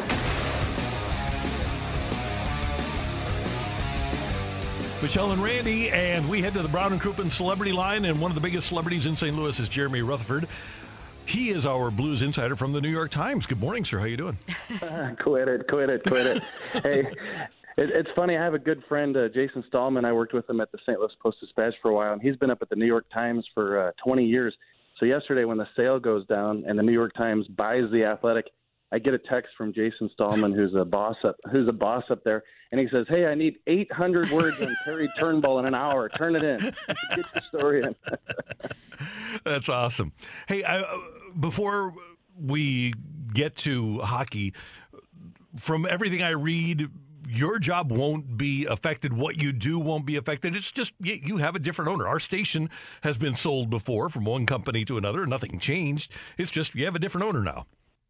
Yeah, thanks for asking, Randy and Michelle. Uh, nothing's going to change, at least for now. Uh, the New York Times has purchased the Athletic. They uh, promised us yesterday that we would remain a subsidiary under the New York Times. We'll still be called the Athletic. We'll still have the same people in charge, and they're really looking forward to adding our sports content to their portfolio. portfolio. So nothing will change, and we'll still uh, be producing what we're doing. And Jr., I, I want to talk about your piece on Niko Mikkola because you have been around hockey for a long time. I've covered hockey for a long time, and pretty much to a person, everybody will tell you the hardest thing to learn in hockey is to be an NHL defenseman. And the only way you can learn how to be that guy is to get experience. And you and I have both always loved Niko Mikkola's abilities, and the Blues are letting him turn into the player that he's capable of being. Whatever that is, they're allowing him to become that guy. Yeah, they really are, and, and it's good to, to see. And I talked to some people about that for this story.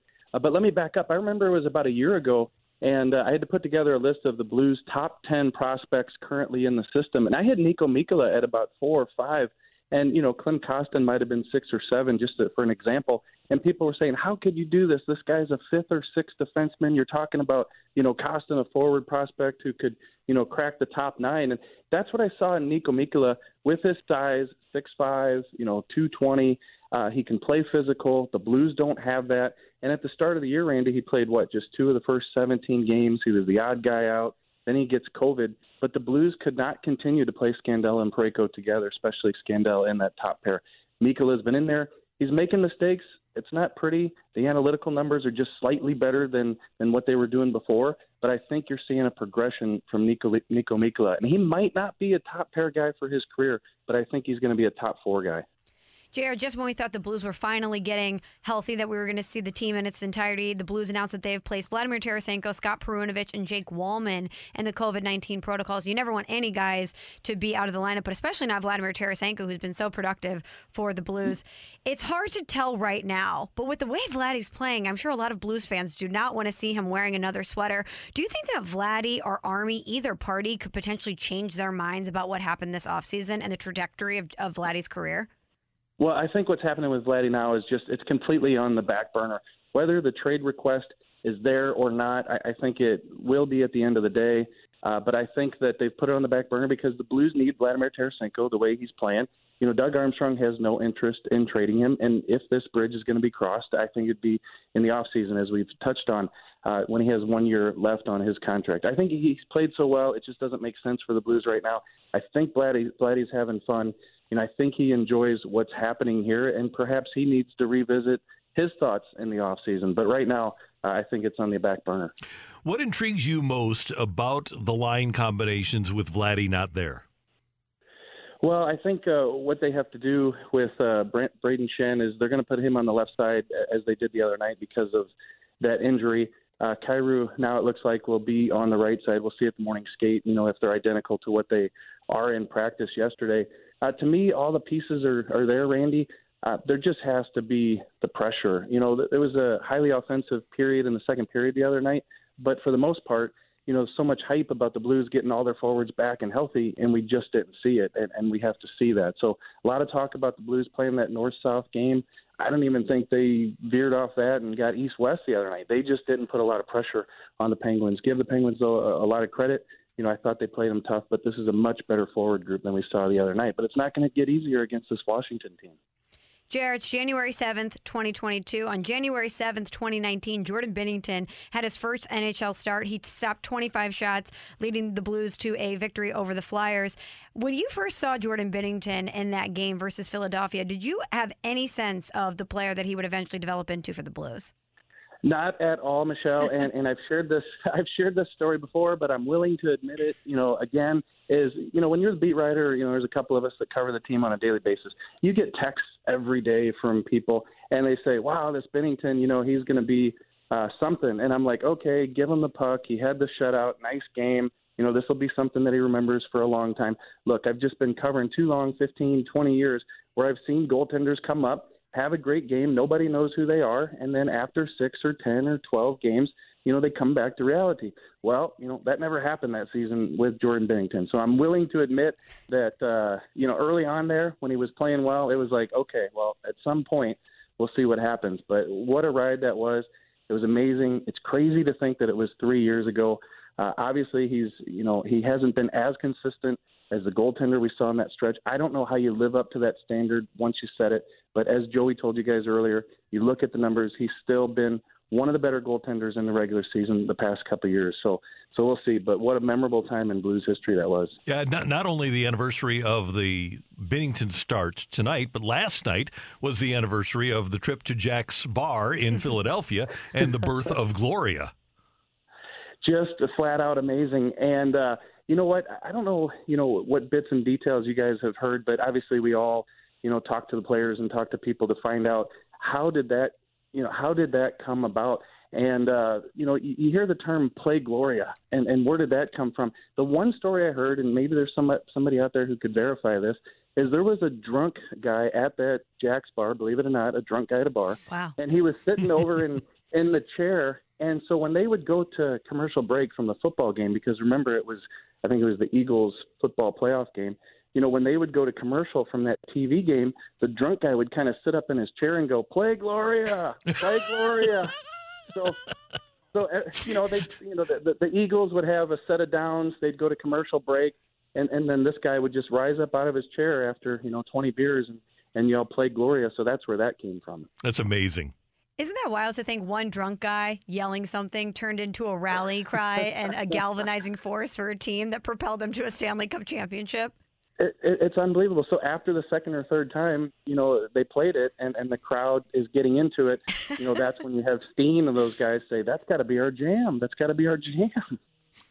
hey, JR, one other thing from me, and that's about this division. Colorado has made their move now. They played four fewer games than the Blues. They only have one point less than the Blues.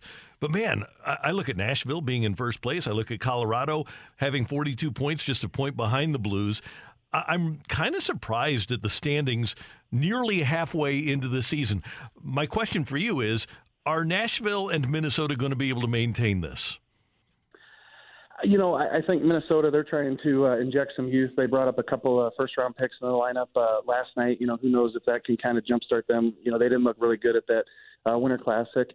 You know, Nashville, just haven't seen a ton of them. Uh, Blues haven't played them much. They'll see them at the end of this uh, homestand, the five game homestand, so we'll get a closer look at Nashville. I like their goaltending with Saros, so I think uh, he can hold them into it. You know, they're playing well. I, I, I expect that Colorado's going to be there at the end no matter what. I just assume that somehow, some way. You know, they're such a good team that, that they're going to be there. So, you know, I think with Nashville being up there, Randy, it's a little bit different than I thought that it would be. Uh, but I, I don't see it being too much different as we go down the stretch here and get into the second half of the season. These are teams that are playing well. And, you know, I'm not all too optimistic about the teams, you know, at the bottom of that Central Division that, uh, you know, making a, a turnaround. Jeremy Rutherford, you always provide us great input, great work at The Athletic. We advise everybody to get their athletic subscription if they don't have it yet. Have a great, great weekend, sir. Yeah, yeah, and, and a quick one here. I did see Jon Hamm at the Winter Classic, and he said it is cold out there. And I said, John, I got to ask you, why are you not in an 80 degree suite? And he goes, I didn't say I didn't have access to one. I just said it's cold out there. Baby, it's cold outside. Yeah, it is. All right, see you guys. Have a great day. Thanks, Jeremy. Jeremy Rutherford from The Athletic on 101 ESPN. Coming up as we roll on, We saw Sidney Crosby explode the other night when Niko Mikkola got in his face. What other athletes historically have done that? We want you to weigh in. 65780, the Air Comfort Service text line. We'll give you some of our ideas next on 101 ESPN. We're right back to the Karraker and Smallmon podcast, presented by Dobbs Tire and Auto Centers on 101 ESPN. Opinions matter. Time now for today's big thing with Karraker and Smallmon on 101 ESPN.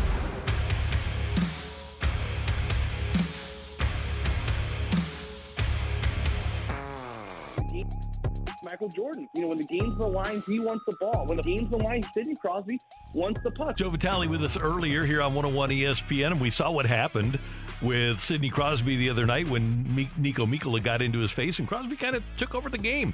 And we want to talk about some of the athletes that you do that to, and for whatever reason, they feel slighted and they turn into monsters.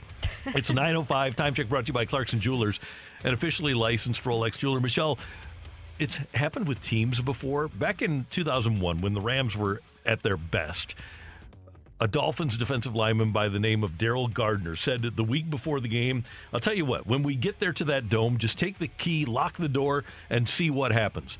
And every Rams player was provided with that quote from Daryl Gardner, and the Rams proceeded to crush the Dolphins 42 to 10 and you just you, you don't tug on Superman's cape, and that's something that with that Rams team that he did. Sergio Garcia has done that with Tiger Woods in the past. Garcia accusing Tiger of distracting him during a shot at the Players Championship. The next tournament, which was a major, Tiger just crushes Sergio Garcia when they're playing together on Thursday. Just blew him out of the water. Even locally, we've seen that. Albert Pujols, Mhm. when Nyjer Morgan called him Alberta and poked the bear, what happened? Albert made him pay. Yadier Molina, we all know that you don't mess with Yadier Molina. Even even in a spring training game, there was an example of him getting a little trash talk, someone trying to run on him, and then what did Yadi do? He made him pay and gave him the Mutombo finger wag. You know, you just don't mess with certain players. We have an entire docu series on why you don't want to make Michael Jordan Right, angry. yeah, right. Sometimes you might not even want to compliment Michael Jordan because he'll make you pay. Kobe Bryant, another example of that. Obviously, LeBron, we've seen him turn it on. But I think that the list of athletes who actually can do that can take it to another level Mhm. because you've made them angry or incited them that have that other gear inside of them is actually smaller than you think. Tom Brady's on that list, obviously. Yeah, Tom Brady has been challenged before and come down the field and challenged guys, gotten taunting penalties because people said things about him. The Albert one is great because you wouldn't think a baseball player could do it. And there's a great story from 2006 about uh, Albert and Oliver Perez. And Albert said, and this is after a week after the game, the Cardinals had played the Pirates in Pittsburgh and then came back. And Albert said, he, Oliver Perez, struck me out last year and did all his dancing. And I remember that. That's what happened in Pittsburgh. I hit a ground ball back to him, and he did his little dance again, and I got real upset. I went to the video room and told my guy, Chad Blair, I'm going to hit the next ball, and I'm going to hit it a long way. But don't look at the ball, look at where the bat is going to land. And he had a monstrous home run and then flung the bat about 18 feet and then took a real slow trip around the bases, at times glaring at Oliver Perez. I wouldn't want to make Chris Carpenter angry either. Oh, no. We're going to put him in that category. No, and that's kind of what happened in Philadelphia because, and it, it was a slight because everybody was talking about Roy Halladay and how he was going to dominate the Cardinals. And Carpenter tells his teammates, hey, just give me a couple runs and we're going to win. And the Cardinals got him run in the first inning, and lo and behold, they won. Is there a defensive player in the NFL like Aaron Donald? You know, is already a monster, but he seems like someone that, when when taunted, is just going to come after you that much further. Yeah, he is a he's a monster. There's never been anybody like Lawrence Taylor though, because teams would think that they had unlocked how to stop Lawrence Taylor. And he would literally, with one hand, throw a tackle out of the way, and with the other hand, sack the quarterback by his helmet. Ridiculous. He was just unbelievable. So we want your text 65780 for athletes that you just didn't want your team to offend. And there, there's a couple of others. Uh, let's go to Andrew Marsh. Andrew, you got one? Yeah, from the 618, we have Larry Bird.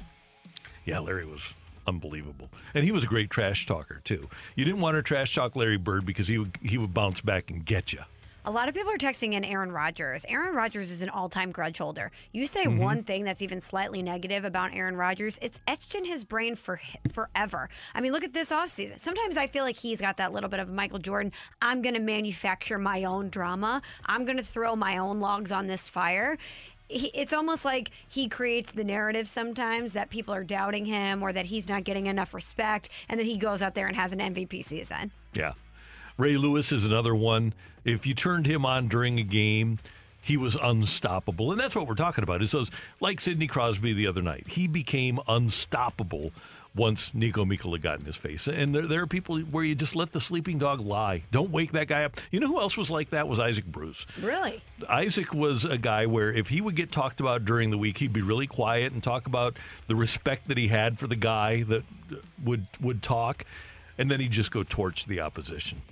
He's such a competitive guy. That Mhm. fire definitely burns deep, but you would never know when you speak to him because he is so even keel and respectful and such a friendly person. But on the field, he's a different guy. Yeah, he was so intense as a player. What about this one from the 573? For 50 years, the Pittsburgh Steelers are the team that you should let sleep. Even the, even this year, the Titans learned that lesson. Sometimes there are organizations that just have that DNA. Well, and don't you feel like Mike Tomlin's one of those guys? Yeah, no He's doubt. going to find every single edge, and if something negative is said about his team, his team's going to know about it, and they're going to come out battling. And especially with the rivalries that they have with the Bengals rivalries and the Ravens rivalry and and the Browns, everybody in that AFC North. If something is said, Tomlin is going to make his players aware of it. Would you put Belichick in that conversation? He's go- he's Yeah. going to take whatever it is that you're good at and use it against you. But he's a bulletin board type guy. I mean, anything that you have seen about Bill Belichick is that from practice one, it's no one believes in us. Everyone thinks we're the worst. Doesn't matter Mm-hmm. what you've done in the past. You're nothing. Whether you're Tom Brady or a guy in the practice squad, he's going to be the first one to say no one, no one cares and no one believes in you. So Yeah. again, maybe it's manufactured, but he still he still does that. Yeah, several texts about Bob Gibson.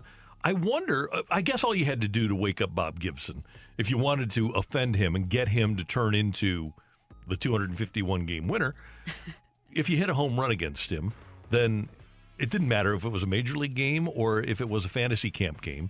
He was going to throw at you and he was going to dominate you. And you were going to be intimidated. Someone, Randy, texted for you from the 573. Hi, Randy. Here's an oldie for you. How about Conrad Dobler? Yeah, Conrad was one of those guys, and he loved to instigate. But if a guy like Merlin Olsen, w- and he's the classic classic example because Merlin Olsen would never even mention his name. I interviewed Merlin Olsen one time and asked him about Conrad Dobler, and he said, "I don't mention his name." Uh, because Conrad bit his finger and he got so upset Conrad would try to get in the opposition's head and try to get them thinking about him rather than getting to the quarterback. And one time Merlin Olsen put his fingers through Conrad Dobler's face mask thinking that he was going to you know grab the face mask. Conrad bit his finger. yeah, so he he got angry.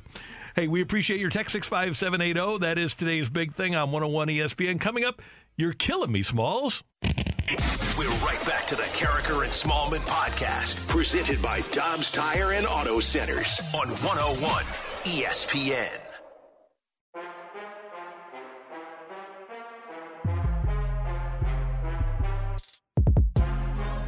Tonight at 7 and 10, tomorrow 7 and 10, and then Sunday at 7 p.m. Aries Spears is going to be at the Helium Comedy Club over at Galleria. And with Michelle Smallmon, I'm Randy Karraker. Aries Spears joins us now on 101 ESPN. You've seen him a lot on television over the years and does great stand up. If you can find it on his website, go to YouTube. Uh, great stuff. Good to have you with us in St. Louis. How Thank you you, doing? sir. I'm good, man. How you doing? I'm doing well. And so uh, Michelle and I both have watched a lot of the video, and you walked in and you're wearing your traditional Yankees Right. cap. I love to see you with the Yankees cap. going. Yeah. Uh, see, I, I'm a Joe Torre guy, so I became. I, I, I always liked the Yankees, but especially when they were winning under Joe Torre, man, that was great. Oh, they were dynasty, man. You know, gotta say, you know, people like to give us crap sometimes. Uh, Yankees, Yankees, but you know, it's a dynasty, man. Can't be mad at that. You know, we're in St. Louis. People give us a hard time about the Cardinals too. We have that in common. The Yeah, Yankees and the the Cardinals fans. You know, Okay, yeah. so you know it. what I'm talking about. So, other than the Yankees, who are your teams? I know you're from New Jersey. Uh, no, I'm actually from New York. Uh, I'm not. I, this is blasphemous to say. Uh, I'm not really a football guy. Uh, you know, Well, this year you might not want to be if you're from New York. or do you? I, you know, listen, I don't follow the only the only. Uh, I'm, I'm a basketball guy and a boxing guy, uh, but even with basketball, I mean, I was such a Jordan fanatic that uh, once he retired, I kind of had no place to go. Uh, so I don't really have a team per se, uh, but I still enjoy the sport. Aries, you do so many great impressions. How did that start? When you were a kid, is were you doing impressions? Yeah, yeah. Um, you know, uh, coming up as a as a latchkey kid, you know, TV kind of raised me. So uh, I was I was stuck in front of that tube for the majority of my time, and just being able to pick up on you know voices. And my mother's a singer, so I think some of that is a little hereditary. You know, I caught it from her, and you know, just being able to catch tone and inflection and stuff like that. So, when you decide, okay, it's Jay Z, I'm going to impersonate Jay Z, how long does it take you to get an impersonation down? Um, you know, it's either it's it's it's kind of quickly because either you have it or you don't. Um, I was telling these other guys over here, you know, uh, it's like when you hear something, you know, Shaq is very breathy and bassy and. You know, 2810, if I dominate, those are my numbers, 2810. So, you know, it's like hearing a note, you know, Hove, Jay Z is the register, you know? So it's it's just hearing that register and then honing in on it.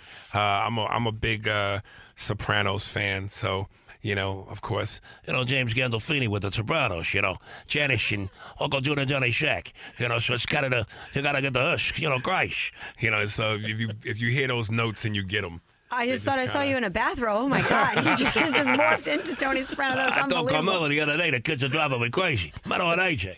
So yeah. Has there ever been an impersonation that you wanted to do, but you just couldn't get it right? Yeah, uh, you know, uh, I kind of felt obligated uh, when Obama was in office. You know, this is the first black president, so I kind of felt it was like my civic duty to to to do him, but I could never get it. Uh, his voice is ca- I know his cadence. Uh, you know, my daughter Sasha Uh, you know, I tell Michelle all the time. So I, I know the cadence, but I don't. I never felt I could lock in on the voice right. Aries Spears at Helium tonight, tomorrow, and Sunday. When you were growing up, or when you were getting into the industry, and you got into it really early, Yeah, yeah, fourteen. Did you have an inspiration? Was there somebody you said, "That's what I want to be like"? Yeah, Eddie Murphy. Uh, you know, I, I was born in '75, so I'm an '80s baby. And of course, when he had his run on SNL, I just thought it was the greatest thing I'd ever seen. And then my father took me to go see 48 Hours and Trading Places, and that was it. He, uh, his stuff still holds up today too. Absolutely, yeah, yeah. Uh, you know, he's one of the greats. You know, uh, when you think of the Mount Rushmore, Pryor, you know, Murphy's definitely on it, and then you know you could Carlin and uh, maybe Cosby. You could put a bunch of people in those other two spots, but him and Pryor are definitely the uh, the ones and two. Do you do Eddie? I used to. Uh, I don't do Eddie as much anymore. Uh, you know, when I was doing Eddie, I was really young, and my voice and my register was a little bit different.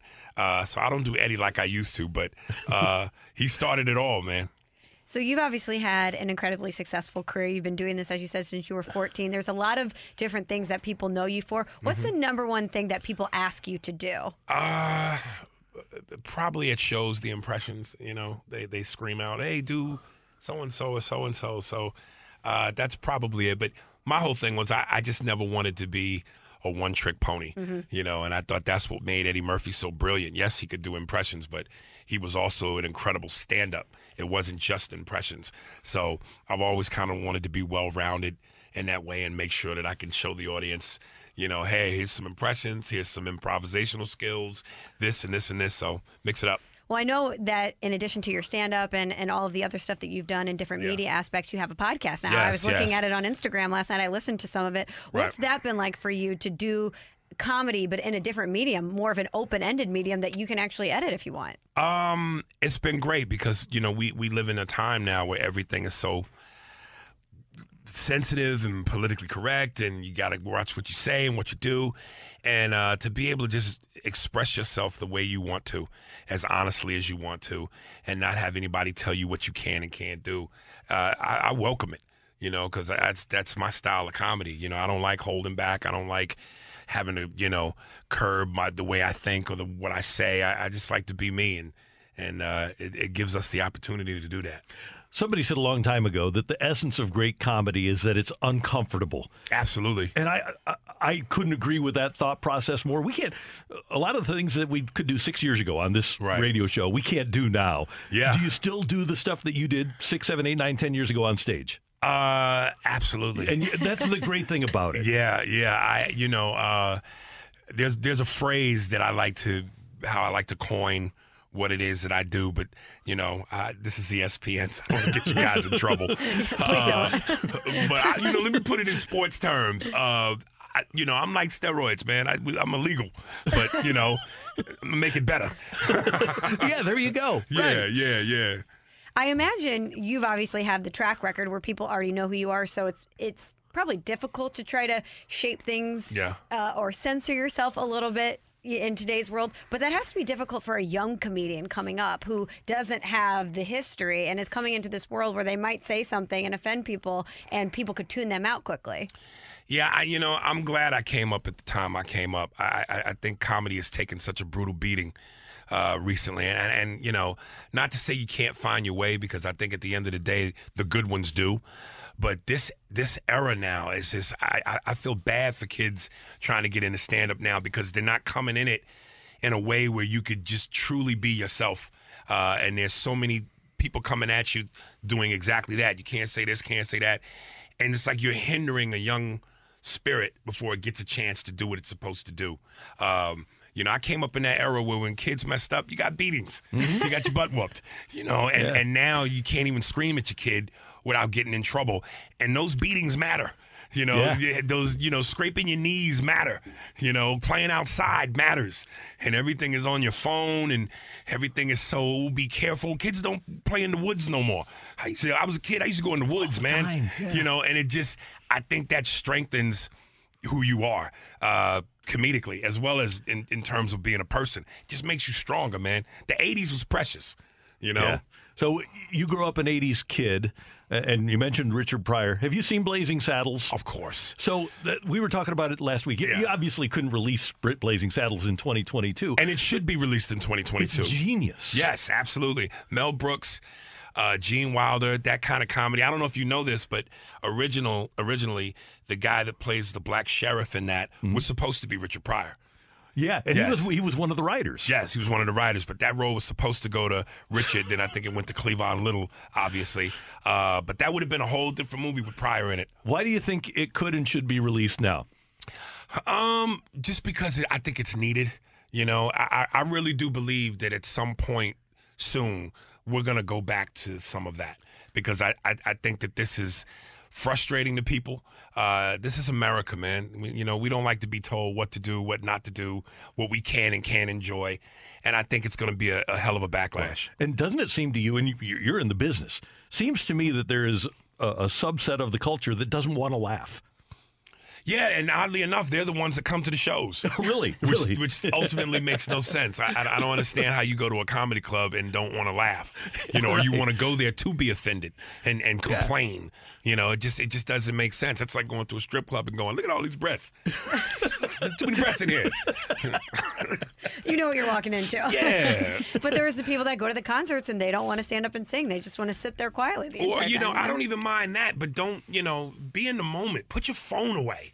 You know, you want to record the whole show. Be in the moment.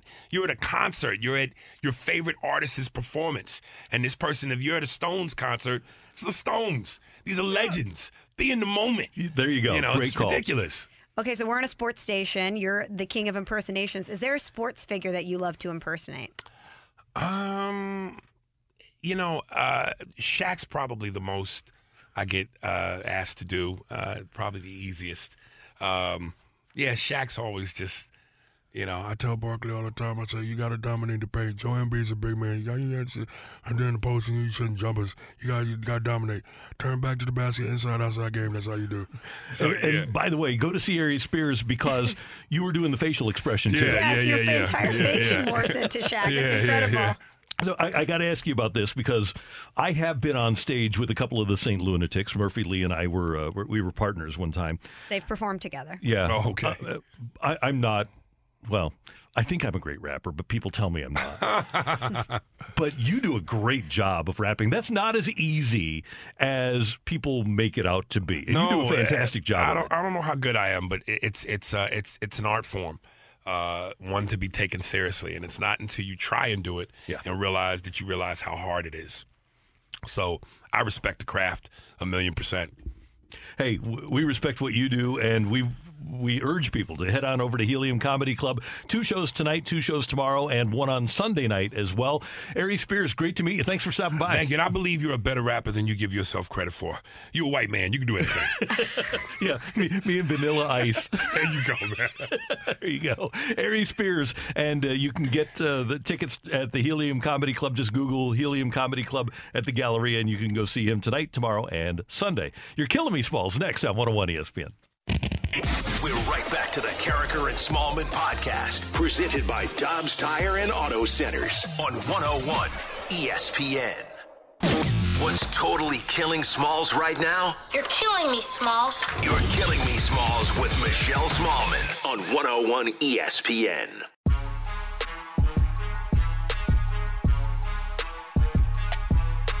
Andrew mentioned the podcast that'll be up after the show, brought to you by Dobbs Tire and Auto Centers. And if you didn't get a chance to hear Joe Vitale's story this morning, then you have to go back to the podcast and hear his story about Sidney Crosby because it because it's epic. It might have been my peak of the week on this show. And we've had some good peaks. We talked to Jordan Kyrou. We got to visit with David Perron. Ari Spears was just incredible giving impersonations. But listening to Joe Vitale, and that was a story I'd heard before, by the Mm-hmm. way. But the way that he tells that story in detail about Sidney Crosby and their superstitions, you got to hear it. It's great. Time now for You're killing me, Smalls. Randy, yesterday the Utah Jazz placed Rudy Gobert in the NBA's COVID 19 health and safety protocols. That might sound familiar to you because remember, it was Rudy Gobert who was at the center of sports shutting down back in 2020, in March 2020, after he had that initial COVID 19 outbreak in the NBA. Doesn't that seem like so long ago? It really does. And I remember so vividly. I was watching NBA that night, and we had just come back, my son and I, from Arizona. On the 10th, we were at spring training, and this happened on the 12th. Gobert tested positive, and remember, he had touched all the microphones, and he wasn't worried about it, and then he tested positive, and everything shut down within 24 hours. I remember being in this office that's right next to our studio here talking to Mike Ryder, and I was like, it doesn't seem like this is going to be that big of a deal, right? Like, I don't think anything's going to shut down. And as we're having a conversation, all the news starts to come down about all of the leagues shutting down. And that was just such a weird time. But yeah, to see Rudy Gobert back, Back in. COVID 19 protocols, I'm like, that sounds familiar. Does the world shut down again with I, Rudy? I don't think so. I think we've had enough of that. I don't think people will allow it. No. I think, I mean, we were all sent home. I don't think they're sending us home now. I do not believe so. You're killing me, Smalls. Well, yesterday, Randy, you and I got a little excited because speaking of COVID 19, the restrictions are heating up in LA because of, unfortunately, a spike in cases. But the reason that we say we were excited is because we thought the Super Bowl might get moved to Jerry's World in Texas, AT&T. Well, that doesn't seem like it's going to happen. Los Angeles County has come out and said that they don't expect to restrict restrict attendance at sporting events, even with the infection rates rising from COVID 19 in the Los Angeles area. Here's the quote We are working closely with the NFL to welcome the Super Bowl to LA County. This is from the LA County Department of Health and Public Health. And while we cannot provide certainty for the future, we do not anticipate capacity limits at sporting events. So the Super Bowl still expected to happen at SoFi Stadium and expected to be held at full capacity. Okay. And Kroenke doesn't care about what happens to people that go there. So I'm sure that it'll be full capacity and Stan will get to have his Super Bowl at SoFi Stadium. So lame. I thought that there was a chance. And, and do you think Jerry's upset? You know, behind the scenes, Jerry was making calls. No He's- doubt. He's having all the people, you know, bring the concessions up. We're about to have a Super Bowl here in Arlington. He was excited. That Super Bowl that we were at down in Dallas was the one where they sold more tickets than they had seats. And I'm sure that Jerry would love to do that again. Yeah, that was quite the adventure. There was ice falling off the stadium. There was freezing cold temps. TMZ's hiding out in bushes. I mean, that Yeah. was a wild trip. Yeah. And you were part of the whole TMZ escapade. I was not on camera though, so maybe I wasn't. No, I think I was. Yeah, I was. Yeah. No. But that was one of the all-time moments. I remember us being at a group dinner and all of our phones started going off. And we're like, "What's happening?" DeMarco's on TMZ. And DeMarco, the first thing he said was, "My mom's going to see this." It was great. that was great. You're killing me, Smalls. Well, we've all expected Matt Nagy to lose his job at the end of this season. And according to Boomer Esiason, Matt Nagy has already been informed that he won't return as the Bears head coach next season. So that means that this weekend's game versus Minnesota, it's going to be his last on the Chicago sidelines, which we all kind of assumed, but it's it seems a little ridiculous that they would tell him in anticipation of the game. If you're going to wait this long, just wait till after the game. Yeah, right. You know? Yeah. If that's part of the Chicago Bears tr- way of doing things is to not fire a coach during the season, why are you going to tell him before the final game? Yeah, Just- right. He knows it's coming. Now, Just wait till Monday like everybody else. I'm really intrigued to see what happens, where they go from here, because you do have a highly skilled young quarterback. You need to rebuild your offensive line. We've heard Jim Harbaugh's name linked with Chicago, although we've also heard that Harbaugh would prefer to go back west. Mm-hmm. His wife and he have spent a lot of time out west. If he leaves Michigan, he's been tied to the Raider job. You have Matt Nagy, who was the offensive coordinator for Andy Reid. So if you're the Chiefs, do you hire Eric Bieniemy, who is the offensive coordinator for Eric Reid, or do you feel like okay, been there, done that, don't know? Mm-hmm. Do you go get a an established head coach? I'm really interested to see what Ryan Pace and the Bears do for their next head coach. to try to get the most out of Justin Fields. Do you think Ryan Pace will still be involved in that conversation? Probably not, because I think he's a bigger issue than Nagy is, a bigger negative issue for the Bears than Matt Nagy is. If you're the Bears, don't you just want to start fresh? If you're bringing in a Doug Pederson or someone, don't you want them to have the opportunity to make that decision on who the GM is? Make sure that everybody's on the Yeah. same page. Yeah. There's alignment within the organization. Yeah, I, I would think logically that that would be the case. By the way, the left tackle that the Bears cut before this season, Charles Leno, just signed a new three-year, $37 million contract with the Washington football team because he's played so well for them. That doesn't feel like a Matt Nagy problem. No, it doesn't. Not at all. You're killing me, Smalls. Did you see the video of Jalen Hurts leaving FedEx Field and he's giving high fives to fans in the stadium and all of a sudden an entire railing collapses and a bunch of fans fall out of the stands. Jalen Hurts helped them up. Thankfully, everyone was okay. He's And they giving, all wanted selfies. They're, they want selfies. They're giving hugs. He's hugging everybody. But what could have been a really, really tragic situation ended up being okay. But not only in that moment did you see a little bit of who Jalen Hurts is as a person, helping people up. I, I mean, he did dodge initially, but just because he did, he was had his head down, he didn't really mm-hmm. even see what was happening. But he actually sent a letter to the Washington football team and to the NFL after that incident, asking what follow-up action is being considered after that railing at FedEx collapse. And I'm not going to read the entire thing, but it's very well written. And he says that he just wants to ensure the safety through playing and the safety of the fans. And I would hope that there is a plan on the part of the Washington football team to fix their stadium, which, by the way, opened two years after the dome. And apparently, they have raw sewage that are it's Mhm. coming down on fans, which isn't very attractive. Obviously, they have that issue. Merrill Reese, the play-by-play man for the Eagles, wouldn't travel to Washington because he said that stadium is a dump. That stadium is worse than the dome. They would be Washington would be better off playing in the dome than they would be playing at FedEx Field, which was built on the cheap. It was like an erector set. It was bad from day one. They could come play here. We could host them for a little bit. Taylor Heinicke's familiar with the Yeah, facilities. go Admirals. or Commanders. What's it going to be? I don't know. We'll have It was wait Admirals. and find out. It was, have it was Admirals the other day. But you're right. That could have been a really dangerous situation. And how is there not more security there to keep people back from those rails or keep them from leaning against those rails? I don't know. Would you have security guards then against the rails? But, you know, not to bring up a tragic situation, but at Astro World, it feels like you can't really stop that. If there's a mob of people Mhm. and they're pressing, pressing, pressing, even if there were security guards in place in front of the railings, if the mob is That's true. coming, that's gonna that structure is not gonna hold. Yeah. Now that building is 25 years old, and I have to believe that this has been happening for 25 years.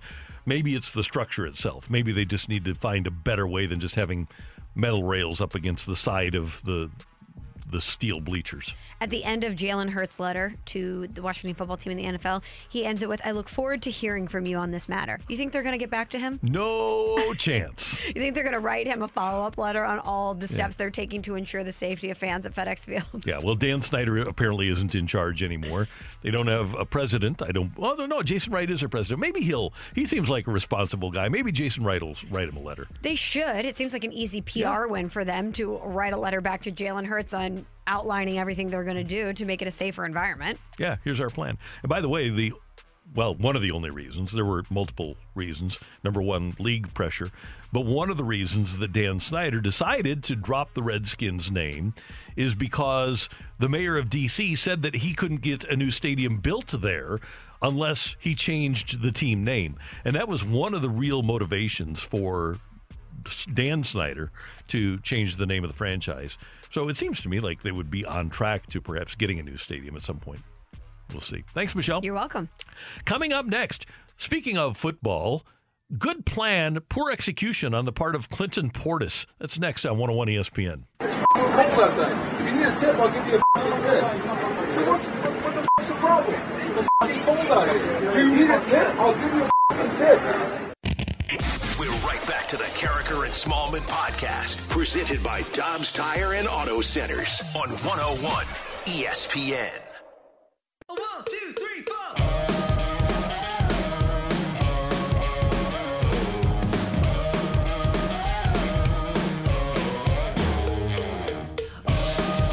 You can always check us out on the interwebs via your phone. Michelle is on the Insta and on Twitter at M. Smallmon. I am on the Insta at RJ Karraker and on Twitter at Randy Karraker. And we'd love to have you follow us. And we'll try to provide you great content throughout the course of the weekend when we aren't able to talk to you every morning. What kind of content are you going to throw up this weekend? Dog. I'll throw up dog content. I was telling our uh, our Grand Poobah, Tommy Mattern, that this is a weekend where you literally just sit in the man cave or the woman, the she shed, uh, for the weekend because you've got the Blues tonight, you've got the NFL doubleheader tomorrow, and then on Sunday you've got the Blues and the NFL. So why leave home? It's going to be cold out. Yeah, there's no reason to leave. No. Just So- go to the grocery store on your way home from work so that Mhm. you've got everything you need. You don't have, some to leave for two get days. Some, get some carrots and some celery. Wine. Yeah, there you go. Unless you're doing dry January. Yeah. Michelle, former Broncos and Washington running back Clinton Portis and two other former NFL players pled guilty this week to their roles in a nationwide healthcare benefit fraud scheme to submit false claims for payouts totaling about $3 million. Portis, Tamarick Vanover, formerly of the Chiefs, and Robert McCune of the Falcons all pled guilty. And here's what they did there's this uh, Gene Upshaw health reimbursement fund that the league has for players that utilize equipment that isn't covered by insurance. It was established as part of the 2006 collective bargaining agreement. And according to indictments, the former players submitted phony claims for expensive equipment, including hyperbaric oxygen chambers, ultrasound machines designed for a doctor's office to conduct women's health exams, and electromagnetic therapy devices for horses. So they, they would send in these invoices for this equipment, about forty to fifty thousand dollars each, and they would get paid even though they never got the equipment. The problem was these three players added about twelve other players to the group, and it became a big thing. And all of a sudden, Cigna uh, flagged anom- anomalies in the types of claims being filed because there were so many. If it would have just been these three, they might have been able to pull it off. But then they start getting a lot of different invoices for hyperbaric change, uh, chambers, and Cigna says something's weird here. Really good plan, a, a- really nice idea for a crime on the part of McCune, Vanover, and Clinton Portis. Just very poor execution. You don't you don't widen the circle. No, you can't. If you're going to be a criminal, you got to keep it tight. You got to That's keep it quiet. And so Clinton Portis, who made about $43 million during his career, was a really good running back and really funny guy and apparently a, a smart, well, clearly smart guy. Came up with this plan. Well, was one of the people that came up with this plan, but not a really strong criminal. He made how much? $43 million? Yeah, dollars. $43 million during his career.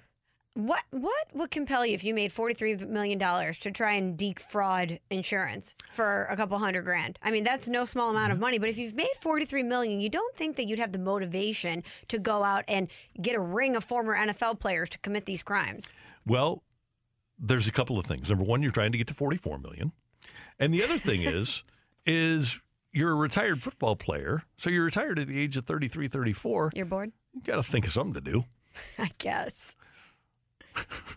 but I, I mean, I would rather travel, play golf. I mean, there's a lot of other things you could do. So here you've got a former NFL running back who earned $43.1 million in his career, who's going to spend the next six months in prison. Doesn't sound like a good time to No. me.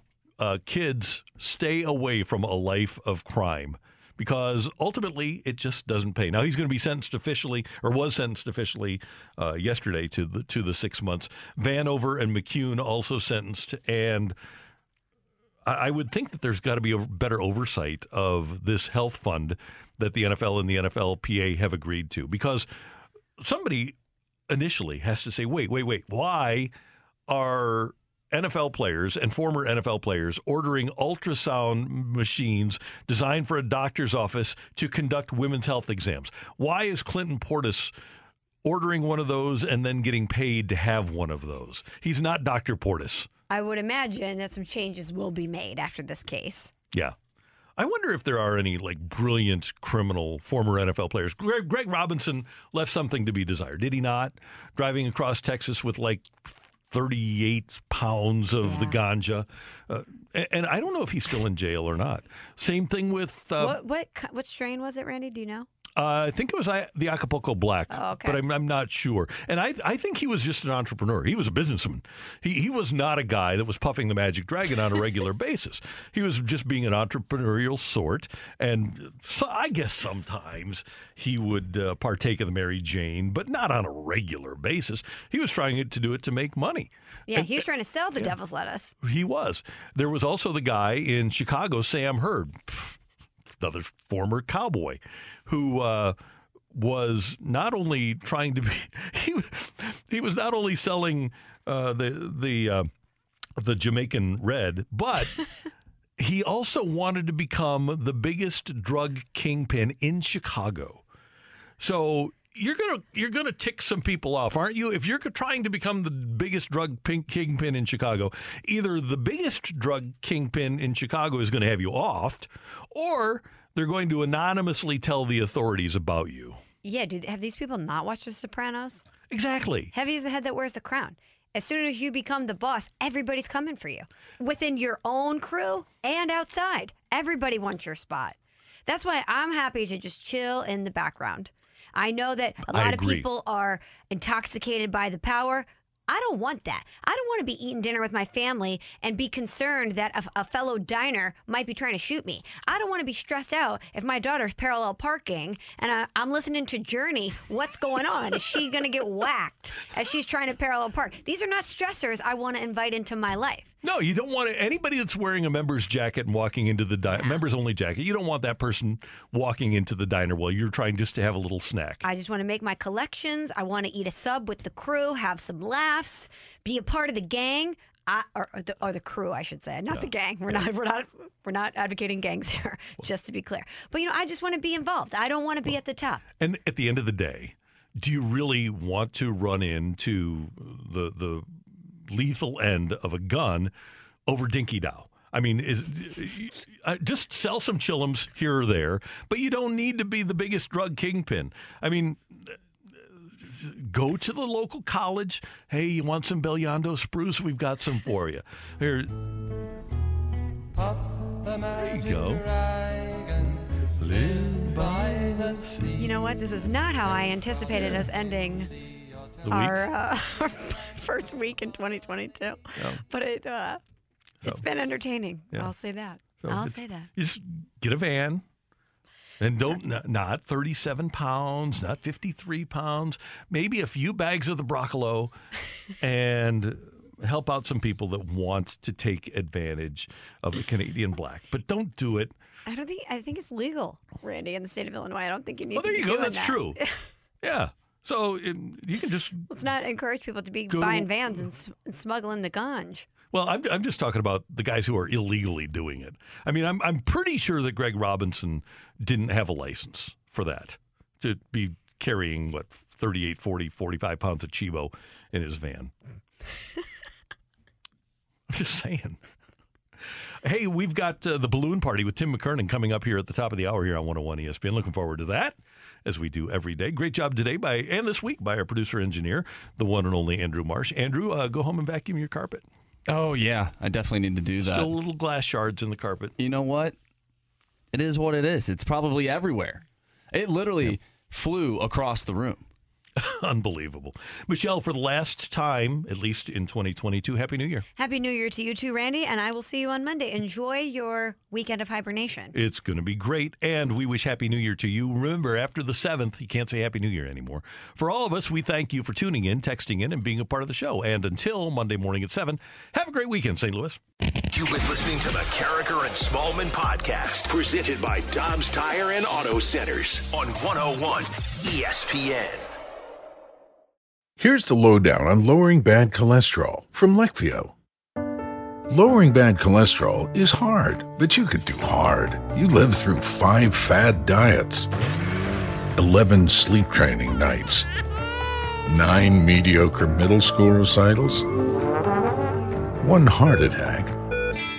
And with Leqvio, you can lower your bad cholesterol and keep it low with two doses a year after two starter doses. Prescription Leqvio inclisiran is given by a doctor for people with known heart disease on a statin with diet who need more help lowering bad cholesterol. Common side effects are injection site reaction, joint pain, urinary tract infection, diarrhea, chest cold, pain in legs or arms, and shortness of breath. Results may vary. Learn more at leqvio.com or call 1 833 537 8462. Ask your doctor about Leqvio. That's L E Q V I O. Lower, longer, Leqvio. Grab a 30-day free trial of Live by Live Plus, and you'll get unlimited skips, commercial-free music, and all of the podcasts and live streaming events you can handle. Visit livexlive.com slash podcast one to learn more and start your free trial. This is the story of the one. As a maintenance engineer, he hears things differently. To the untrained ear, everything on his shop floor might sound fine, but he can hear gears grinding or a belt slipping. So he steps in to fix the problem at hand before it gets out of hand. And he knows Grainger's got the right product he needs to get the job done, which is music to his ears. Call, click Grainger.com, or just stop by. Grainger, for the ones who get it done.